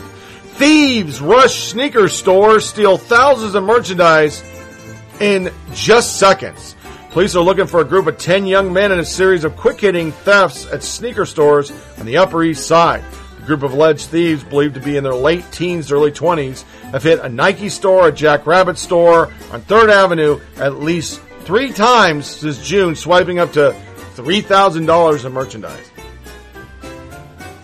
Notice nowhere in their race what they were, because that's New York. What did he look like? A person. Okay, we'll we'll run that one down. An interesting snippet one I got from Bloomberg. People start hating their jobs at age 35. I thought that was actually pretty apropos. Really. I think around 35, I was done with the army. I um, I coasted it for two years. I, I was I was tired. This one's horrible. I, I almost didn't cover it in news social media nuggets, but it is a nugget I found online. Young mom crushed to death in hospital right after she gave birth to her baby. Basically, the elevator just started going the fuck up. She was in her doggone gurney and it cut her in half. That is just fucking horrible. What the? I mean, that is a lawsuit right there. Death at a sex festival. Police arrest man found with Class A drugs at a kink rave after a middle-aged reveler is found dead in a tent. A woman in her 40s there to hospital. These two were getting their freak on in a tent in Britain, and they got some bad acid or something. Because one of them's dead, the other one's in a bad, bad way. But not as bad as this way. Hundreds confess to eating human flesh. Yeah. That's fucking horrible, but it's true. P. Martzeberg. A community meeting followed the arrest of four Estcourt men for allegedly killing a person and eating his human flesh. Saw hundreds of residents allegedly, confess to having eaten human body parts procured from one of the accused.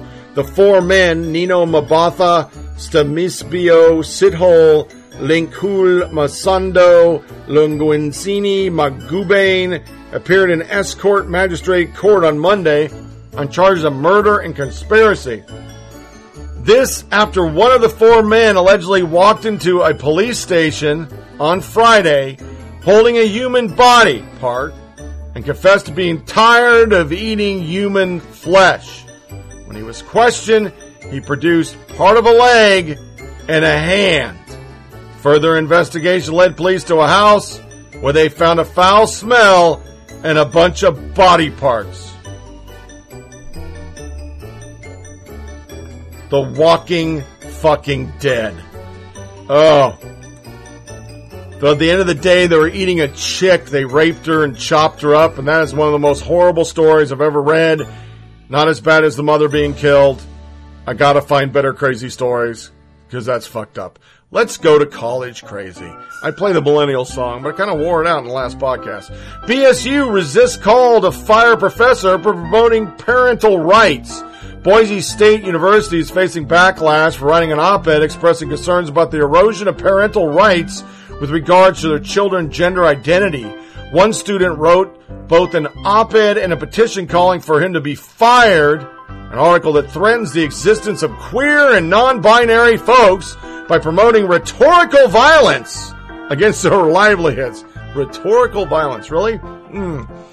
Scott Yenor, a professor of political science at BSU, contributed an op-ed and the Daily Signal titled Transgender Activists Are Seeking to Undermine Parental Rights. Parental rights related to the age of consent, which states protect in order for children give time and space to become mature, independent adults. Americans do not want their children overly sexualized and they respect the right of parents to educate their children. Transgender rights activists are seeking to abridge parental rights by elevating the independent choice of young children to the same level He continues warning that respecting the sexual and gender choices of every young children erodes parental rights and compromises the integrity of the family as an independent unit. He also compares the issue of transgender rights to same-sex marriage, which he calls the last great feminist victory, saying put ever more children outside the purpose of marriage and reinforce the idea that all means of sexual satisfaction are equal. He's spot on. He'll be fired. You wait, I'll keep on him, but he'll get, he'll get fired for this shit. We got a lot of Antifa this week. Dartmouth scholar endorses Antifa violence. Mark Bray, a visiting scholar at Dartmouth College, has repeatedly defended Antifa use of violence response to white supremacist organizations. In a recent appearance on Meet the Press, Bray argued that violence is a legitimate response. So that is the gentleman we heard on the Chuck Todd stuff. Physical violence against white supremacists is both ethically justifiable and strategically effective, he said. Yeah. During the appearance, Bray maintained that Americans must emulate such groups. Clearly, we can see the rationale, discourse, and debate was insufficient. So he is outright calling for violence. The problem is what he and the media keeps forgetting, and I know I already pontificated about it. Everybody's a white nationalist now. Patrick, you're a white nationalist to these fruit bats. Just fruit bats. Yeah, there we go, fruit bats. You're a white nationalist. You wear the wrong outfit one day just by accident. You're a fucking, you're a supremacist, man. What is a white nationalist? So you're saying, basically what this professor's saying is go attack fucking everybody. Sweet Jesus. Another one solicits support for campus anti-fascist network. Two professors, one from Purdue University and the other from Stanford, are assembling a campus anti-fascist network, CAN, to serve as a big tent for anyone committed to fighting fascism. Uh, Professor Bill Mullen of Stanford no, I'm sorry, Bill Mullen of Purdue and Professor David Palumbo-Liu in Stanford. We would advocate self-defense of those who are being threatened by fascists, but not violence, they said. Since Trump's election, fascists, neo-fascists, and their allies have used blatantly Islamophobic, anti-Semitic, racist, misogynist, homophobic, transphobic, and ableist messages and iconography to recruit their ranks and intimidate students, faculty, and staff. The time to take action is now! We call on all interested people to join with us and go crush some skulls! Kind of getting the reason why all these kids are out in the street now. this one's even worse. Feminist professor decries militarized patriotism at sporting events. Feminist professor at Clark University recently lamented the militarized patriotism spring at sporting events, adding that she has cringed upon seeing the American flag unfurled. While attending a Boston Red Sox game, she even recounts it say stingingly on my hands. Cynthia Enloe, a research professor at Clark University, wrote in a recent article for the University of California Press that she worries she may be complicit in the insinuation of militarized patriotism at sporting events, such as those that held at Yankee Stadium. I cringed when the mammoth stars and stripe was unfurled in the outfield down the beloved green monster wall. Having recently attended a Red Sox game, Enloe recounted her discomfort when the crowd sung the national anthem. Red Sox fans are boisterously friendly lot, so I felt I had to stand up with everyone else when a teenage girl sang the national anthem. She wrote, adding that she cringed when the stars and stripes came down. But I kept my cringes to myself. Enloe's discontent grew when a veteran was honored at the stadium, while the rest of the crowd erupted in applause for the hero. Enloe writes that she sat stingingly on my hands, still saying nothing. Later, when the crowd stood to sing America the Beautiful, she sat quietly while her friends smiled at, down at her sympathetically. Warning that patriotism is escalating in American sporting events, Enloe explains that while it is the most prominent in NFL games and NASCAR races, it is nonetheless in full bloom at the Major League Baseball games. While patriotism might seem like a positive sentiment, Enloe argues it is actually problematic because it can be weaponized to perpetuate the patriarchy, asserting that patriotic displays marginalize women while honoring men. Women, she says, are expected to be grateful to men and to masculinize state for offering them military protection, and they risk being seen as unfeminine if they do not comply. So when I was recently in beloved Fenway, I wondered why both the Red Sox administrators and many of the fans seem comfortable believing that active duty soldiers or military veterans were the most appropriate people to carry the flag. Why not battered women's shelter volunteers or nurses, a kindergarten teacher? And if those women were chosen, would the male sports fan feel as comfortable as female fans with the choice? Yeah. Yeah, that that's a whole lot of fucking go fuck yourself and eat a bag of dicks while you're fucking yourself. Piece of shit. FSU's offering free training on how to be a social justice ally. College hosts lit for school justice retreat for high schoolers. Another professor shares tricks for sneaking social justice in the classroom by altering assignments so that you can dog white people, is what she says in the article. Yeah. Another one. Professor urges abortionists to embrace gruesomeness of their job.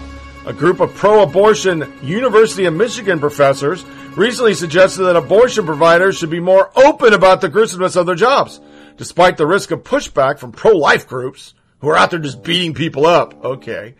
The professor believes that speaking more openly about the most disturbing aspects of their will of their job will give abortion providers validation and pride in their work. Wow. If you have pride in your work when you're killing a baby, you're a ghoul. Rockland parents grill school board over transgender discussion in kindergarten. Basically, the teachers, it's not in the curriculum, wrote, they literally read book by that jazz girl on get is this a girl, he's a guy, I don't know what he is. It's on freaking Walt Disney. And the parents fucking blew the fuck up. But the school board was like, hey, you know what? This, it's within the curriculum. Go fuck yourself. We'll just promise to send you more paperwork telling you we're going to indoctrinate your kids. Within this article, little girls and boys went home and were confused because it's fucking kindergarten that they could change sex. One of the transgender kids in this kindergarten was changing back from boy to girl and it confused the shit out of the kids. But you know, it's all about indoctrination. It's not about rights. It's indoctrination. The Democrats get their way, We'll never procreate ever again. Everybody be gay or you get an abortion. It's only two options. Anything else, you're fucking horrible. Columbus Dispatch, don't call it Columbus Day in Oberlin. Now city celebrates Indigenous People Day. Yeah. They voted that shit in. Among the other groups that demonstrated for this were the Black Central, Democratic Socialists of America, and People's Justice Project. Yeah.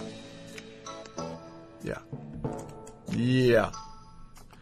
Shaun King, who was excited about it, hashtag Columbus Day is a day where I teach my kids how history and holidays are used to spread white supremacy. Because he's the, he tweeted this, and that's where I got it. Jason Howerton said, "I bet Thanksgiving and Christmas are a blast in his this household," which is really spot the fuck on. Another great one, white people. Here are 10 requests from a Black Lives Matter leader. Some things I'm thinking about that should change in that southern black grandma voice. Number one, white people. If you don't have any descendants, will you property Will, will your property to a black or brown family, preferably one that lives in a generational poverty. White people, if you're inheriting property you intend to sell upon acceptance, give it to a black or brown family.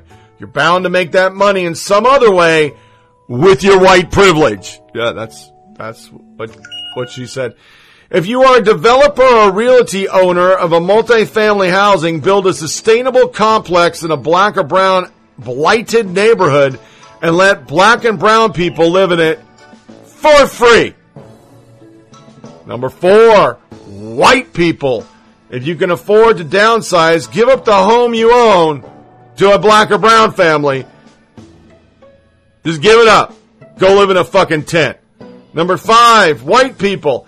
If any of the people you intend to leave your property to are racist assholes, change the will and give it all to black people. Six, white people. Rebudget your monthly so you can donate a, to black funds for land purchasing. Seven, white people, especially white women, because this is y'all specialty. Nosy Jenny and meddling Kathy get a racist fired. Y'all know what the fuck they be saying. You are complicit when you ignore it.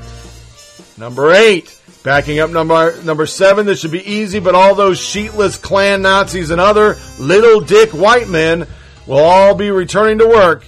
Get their ass fired. Call the police. Even they look suspicious. I did not go into Ebonics to be a racist. That's the way she wrote it. Number nine, okay, backing up number eight, of any white person at your work or as you enter in spaces and you overhear a white person praising the actions from yesterday, first get a pic, get their name, and more info. Hell, find out where they work. Get them fired. But certainly address them. And if you need to, you got hands, use them. But remember, BLM doesn't call for violence. I want everybody to pause, take it in. She's a leader of BLM. They don't know. They're not violent. That's what the media says. And last but not last, uh, last but not least, commit to two things: fighting white supremacy where and how you can. This doesn't mean taking up knitting unless you're making scarves for black and brown kids, and funding black and brown people and their work. Hashtag run us our land. Hashtag reparations. Hashtag you gone learn today. Hashtag run us our money. Yeah. That's not racist. Let's go to our lighter fare.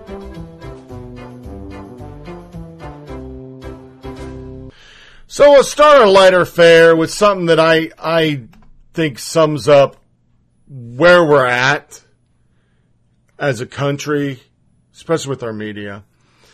MS ESPN pulls Asian announcer named Robert Lee off UVA game to avoid offending people. We collectively made the decision with Robert to switch games as the tragic events in Charlottesville were unfolding, simply because of the coincidence of his name. In that moment, it felt right to all parties. It's a shame that this even a topic of conversation, and we regret that who calls plays by plays for a football game has become an issue. Hmm. Robert Lee, an Asian, not related to a general, and we're assholes because we bring up how fucking PC ESPN is. Hey, listen up, ESPN moonbats. Slowly but surely you're losing your ratings. And you're losing your ratings because Stephen A spends every day calling every white person a fucking racist and talking nothing but race politics on a sports channel. Every day you're talking about all this stuff other than Mike and Mike who mentioned it briefly because they don't want to lose their show. By that, they don't want to lose people watching it. You had a fucking fantasy draft slave auction and you freaked out and it hit all your network. Radio, TV, that's all you talked about. So you're idiots, but keep it up. Fox Sports 1 and the NFL network are gaining people. I mean, last year by the end of it, I was watching the NFL network. I didn't even watch ESPN. I've slowly started watching Mike and Mike and listening to it because that's an addiction. It's not really because I like the, cha- I hate Greenberg. He's an uber lib. But at the end of the day, that's how stupid you people are. And it just makes me laugh. I mean, every Oriental person, all the Koreans with last name Lee are now fucking racist. Is that what you're saying? I mean, really? Good fucking lord. So, I searched for some other stuff. Um, this is called Rated Red. It's a YouTube channel. The first one you're going to hear is Alabama man carving spam. I, you know what? I just got to play that because that's about the dumbest shit ever. And then I found two fast, bass fishing dudes who literally you would never guess they were, and I'm not stereotyping, but these two dudes wear the dress. They look like a rap video, but it, they're fishermen. Um, which once again shows more and more how bass fishing and football take the tenets of what people are and who they are and all the stereotypes we place and just throws them the fuck out and makes you realize when the military works, we can throw people from all sorts of different backgrounds. We all have the same interest and we're all pretty much the same people. It's the politicians, it's the agenda driven progressive moonbats and it's the media that make everything about politics. But these two dudes are taking some lingo to the hose is what he said. And that I didn't hear the rest of it because after that I went, you know what? Taking lingo to the hose, carbon span, I'm playing it. Hey everybody, this is Alabama Boss. Many of y'all may not know this, but it's the 80th anniversary of the greatest meat ever put in a can, spam. And to celebrate that, I'm gonna do a little spam art. Let's get it on. I'll be using a little hickory smoked spam for this one.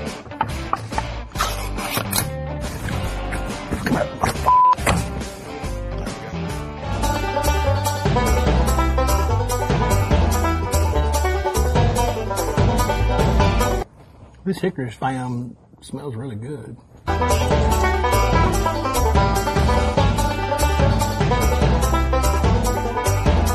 Hombre. For this next one, I'm going to attempt the impossible. I'm going to do a self-sculptured portrait out of spam. That's the one problem with spam. It likes to stay in the can. It's scared to come out and get some. That sound right there makes the kids happy. Nose a little crooked. It's okay. It's starting to creep me out a little bit looking at it. That's me. Beautiful looking guy right there. For my next spam creation, I'm going to do it blindfolded because it's just a little too easy for me. This stuff does not feel good blindfolded. Is it looking like a tree? It feels a little bit like a trunk. I mean, a mushroom. Happy birthday, Spam. Thanks for making me the man I am. Physically. Alright, that's my carving for today. Some of y'all may carve out there, I don't know. Let me know what your favorite canned meat is. This is Alabama Boss for Rated Red.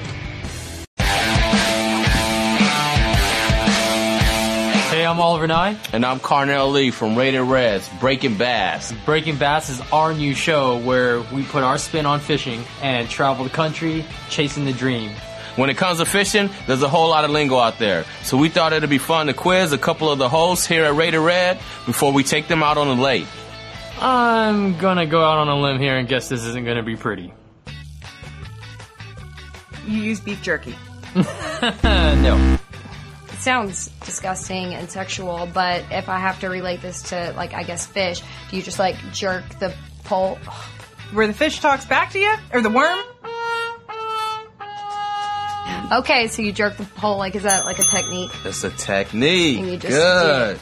But you Boom. wanna Oh, you, like you gotta jerk you it wanna- that way, not you this don't wanna way. thrust it. ah. Honey hole, it sounds so gross. It sounds so gross. That's where, like, the sweet spot, like, where all the fish hang out, right? Mm. Yeah, see, I know something. That's a honey hole. It's the girl version of a glory hole. Oh boy, that sounds like you're a night walker. That's what that sounds like. And everybody on the block has gotten some. That's what that is. Yeah, that is true. That's Community true. hole. A what? A lunker. A lunker? Lunker? I don't even. Give me a hint. Is it something on a fishing pole? Bucket mouth. That sounds like a fish with a gigantic mouth. Lipping? What the fish does, maybe whenever it is on the line. On the hook. By the lip. With your thumb. Like right. my mom when she's mad at me. Oh, dang. But my hair. Mm. You pick it up. There you go. You And- lip it. Okay. Put But you in. don't, because I don't touch fish. So. Do you use like a hmm, like a hanger out of a closet or something to fish with? No.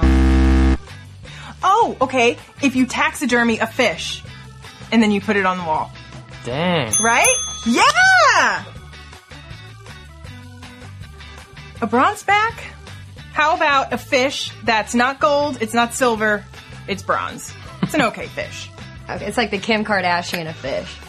Yeah, I guess you could say that because they're they're pretty voluptuous. Okay. Fish. Ooh. pretty voluptuous fish. Singing? When you think of a drag singing, what do you think of? I think of going to like a drag queen show and they're like singing some Britney Spears. Like, hey, oops, I Close. No. We're gonna have to bring these ladies up to speed and teach them a couple things about fishing. I agree. Stay tuned to see what happens when we take them out on the lake. And be sure to check out our new show, Breaking Bass, premiering August 15th, exclusively on Verizon's Go 90. I'm Carnell Lee. And I'm Oliver Nye. We're Breaking Bass.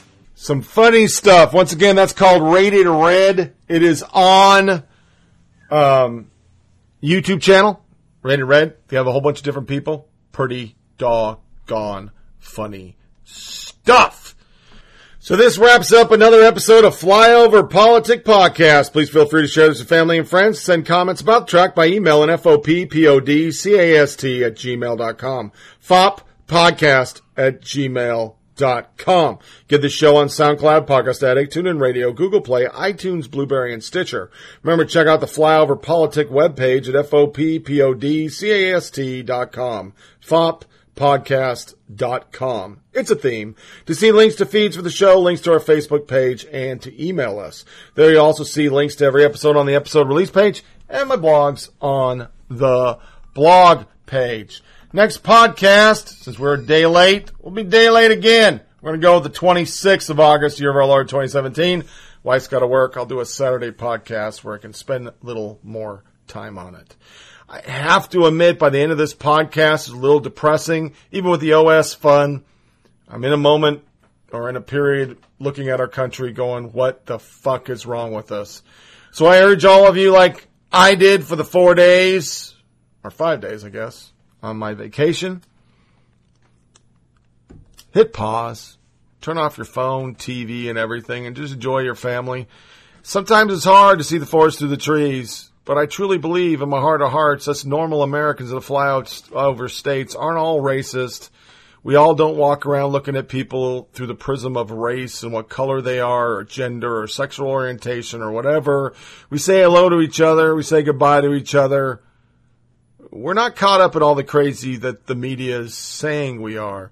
And whether you voted for Trump or you didn't vote for Trump, not much difference between us. We were picking a pretty shitty pick at the end of the day. We really just chose based on whether you thought she was the devil or he was the devil. Additionally, most of us aren't alt left or alt right. Those are main names we just made up in the age of Trump to vilify other people. But if we succumb to the crazy, we really will have problems in this country.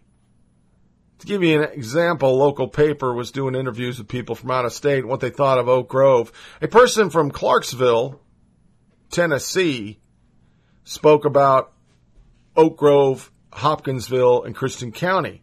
You saw it on your TV because it was one of the premier spots to watch the solar eclipse.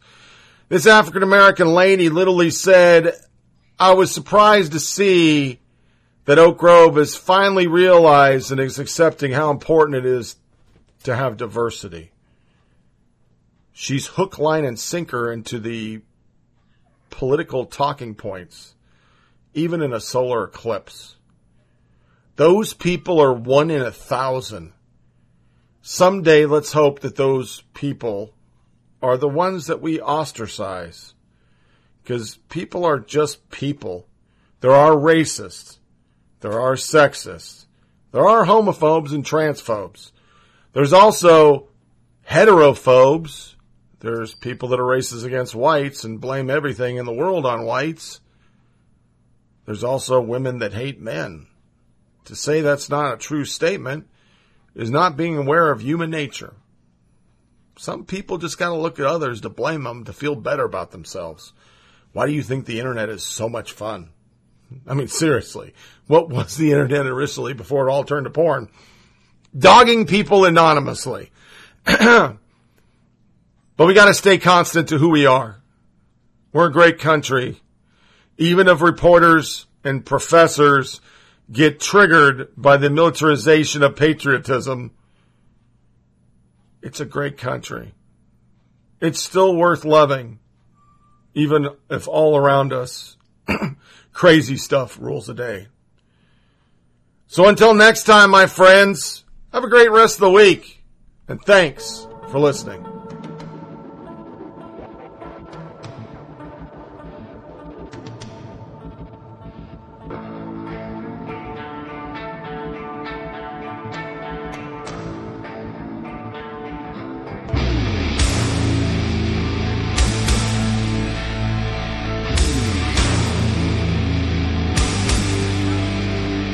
Flyover Politic Podcast, the show for normal Americans. From his undisclosed bunker, here's your host, Tony Reed.